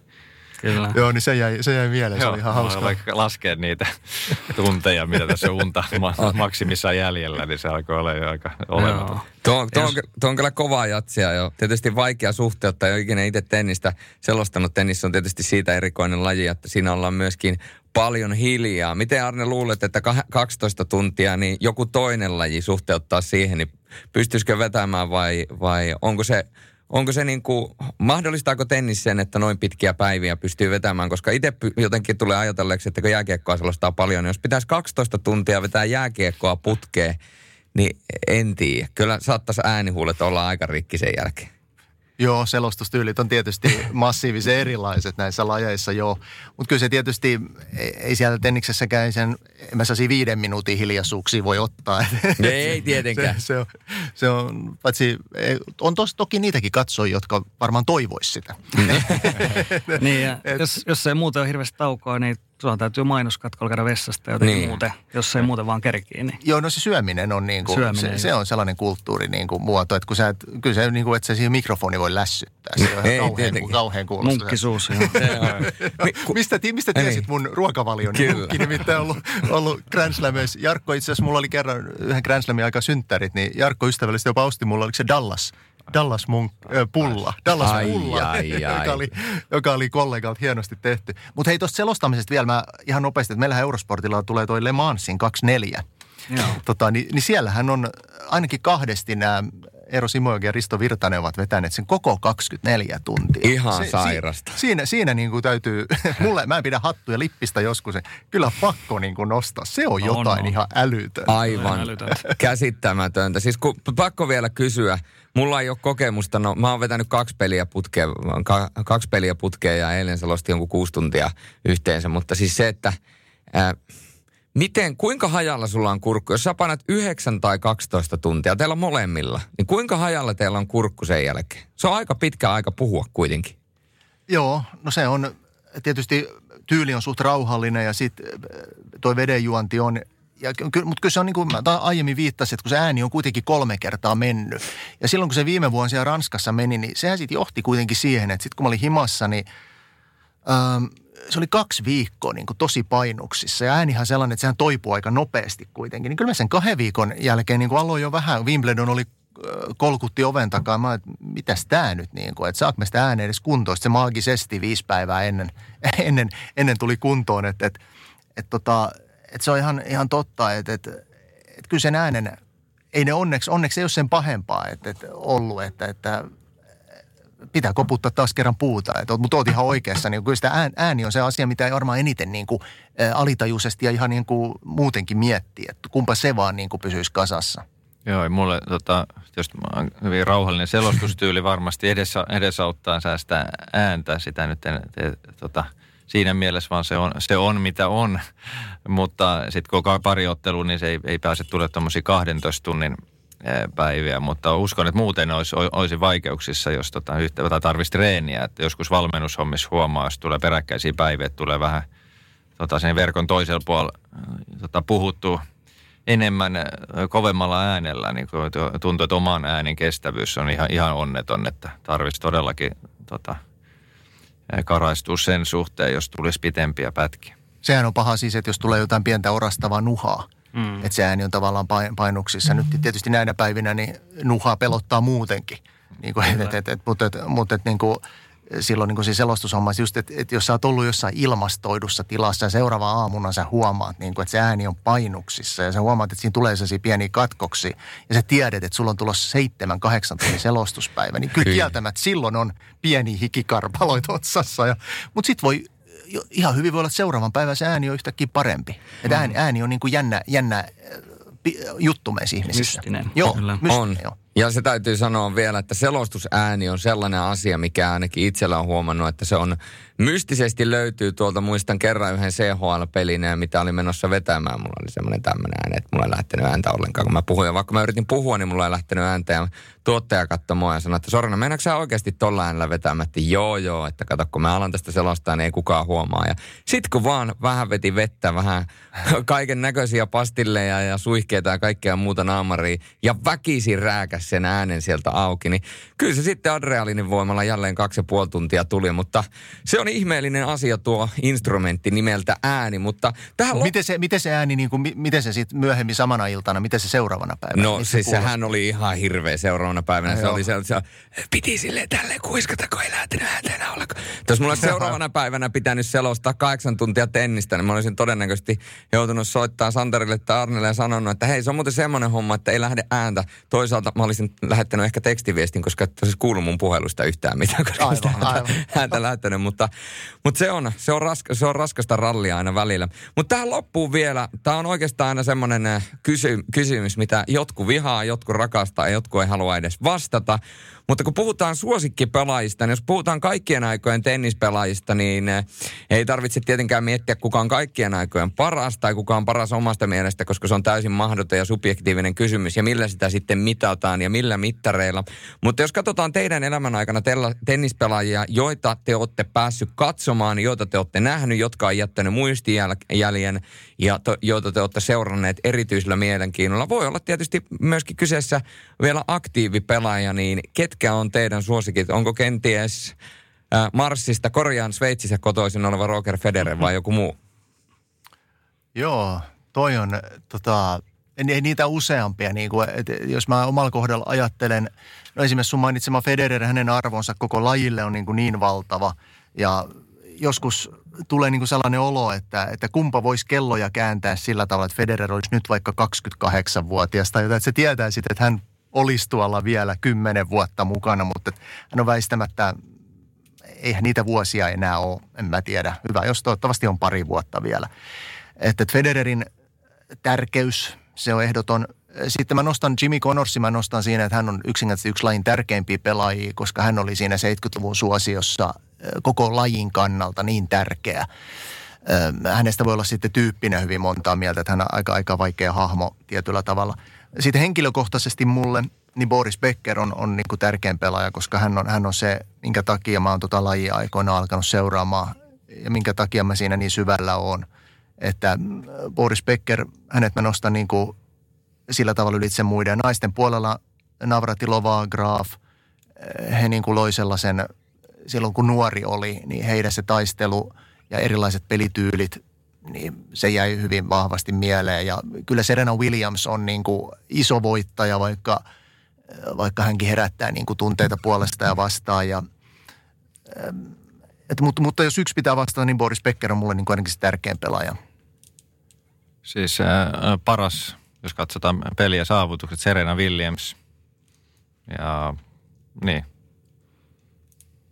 jos katsotaan ihan saavutuksia ja tuossa dominointiin Serena Williams, mutta siis tietysti Federer on tota itsellä nyt siis tuntee niin pitkältä ajalta ja, ja saavutukset on mitä on, niin tota, sillä tavalla kyllä tota, on vaikea sanoa suosikki, kun on ollut kilpakumppani, mutta tota, ja sitten erilainen suhde näihin vanhempien sukupolvien pelaajiin, joita on katsonut tota eri lailla ylöspäin, mutta jos nyt kysytään parasta, niin Serena. Mm. Näin se on.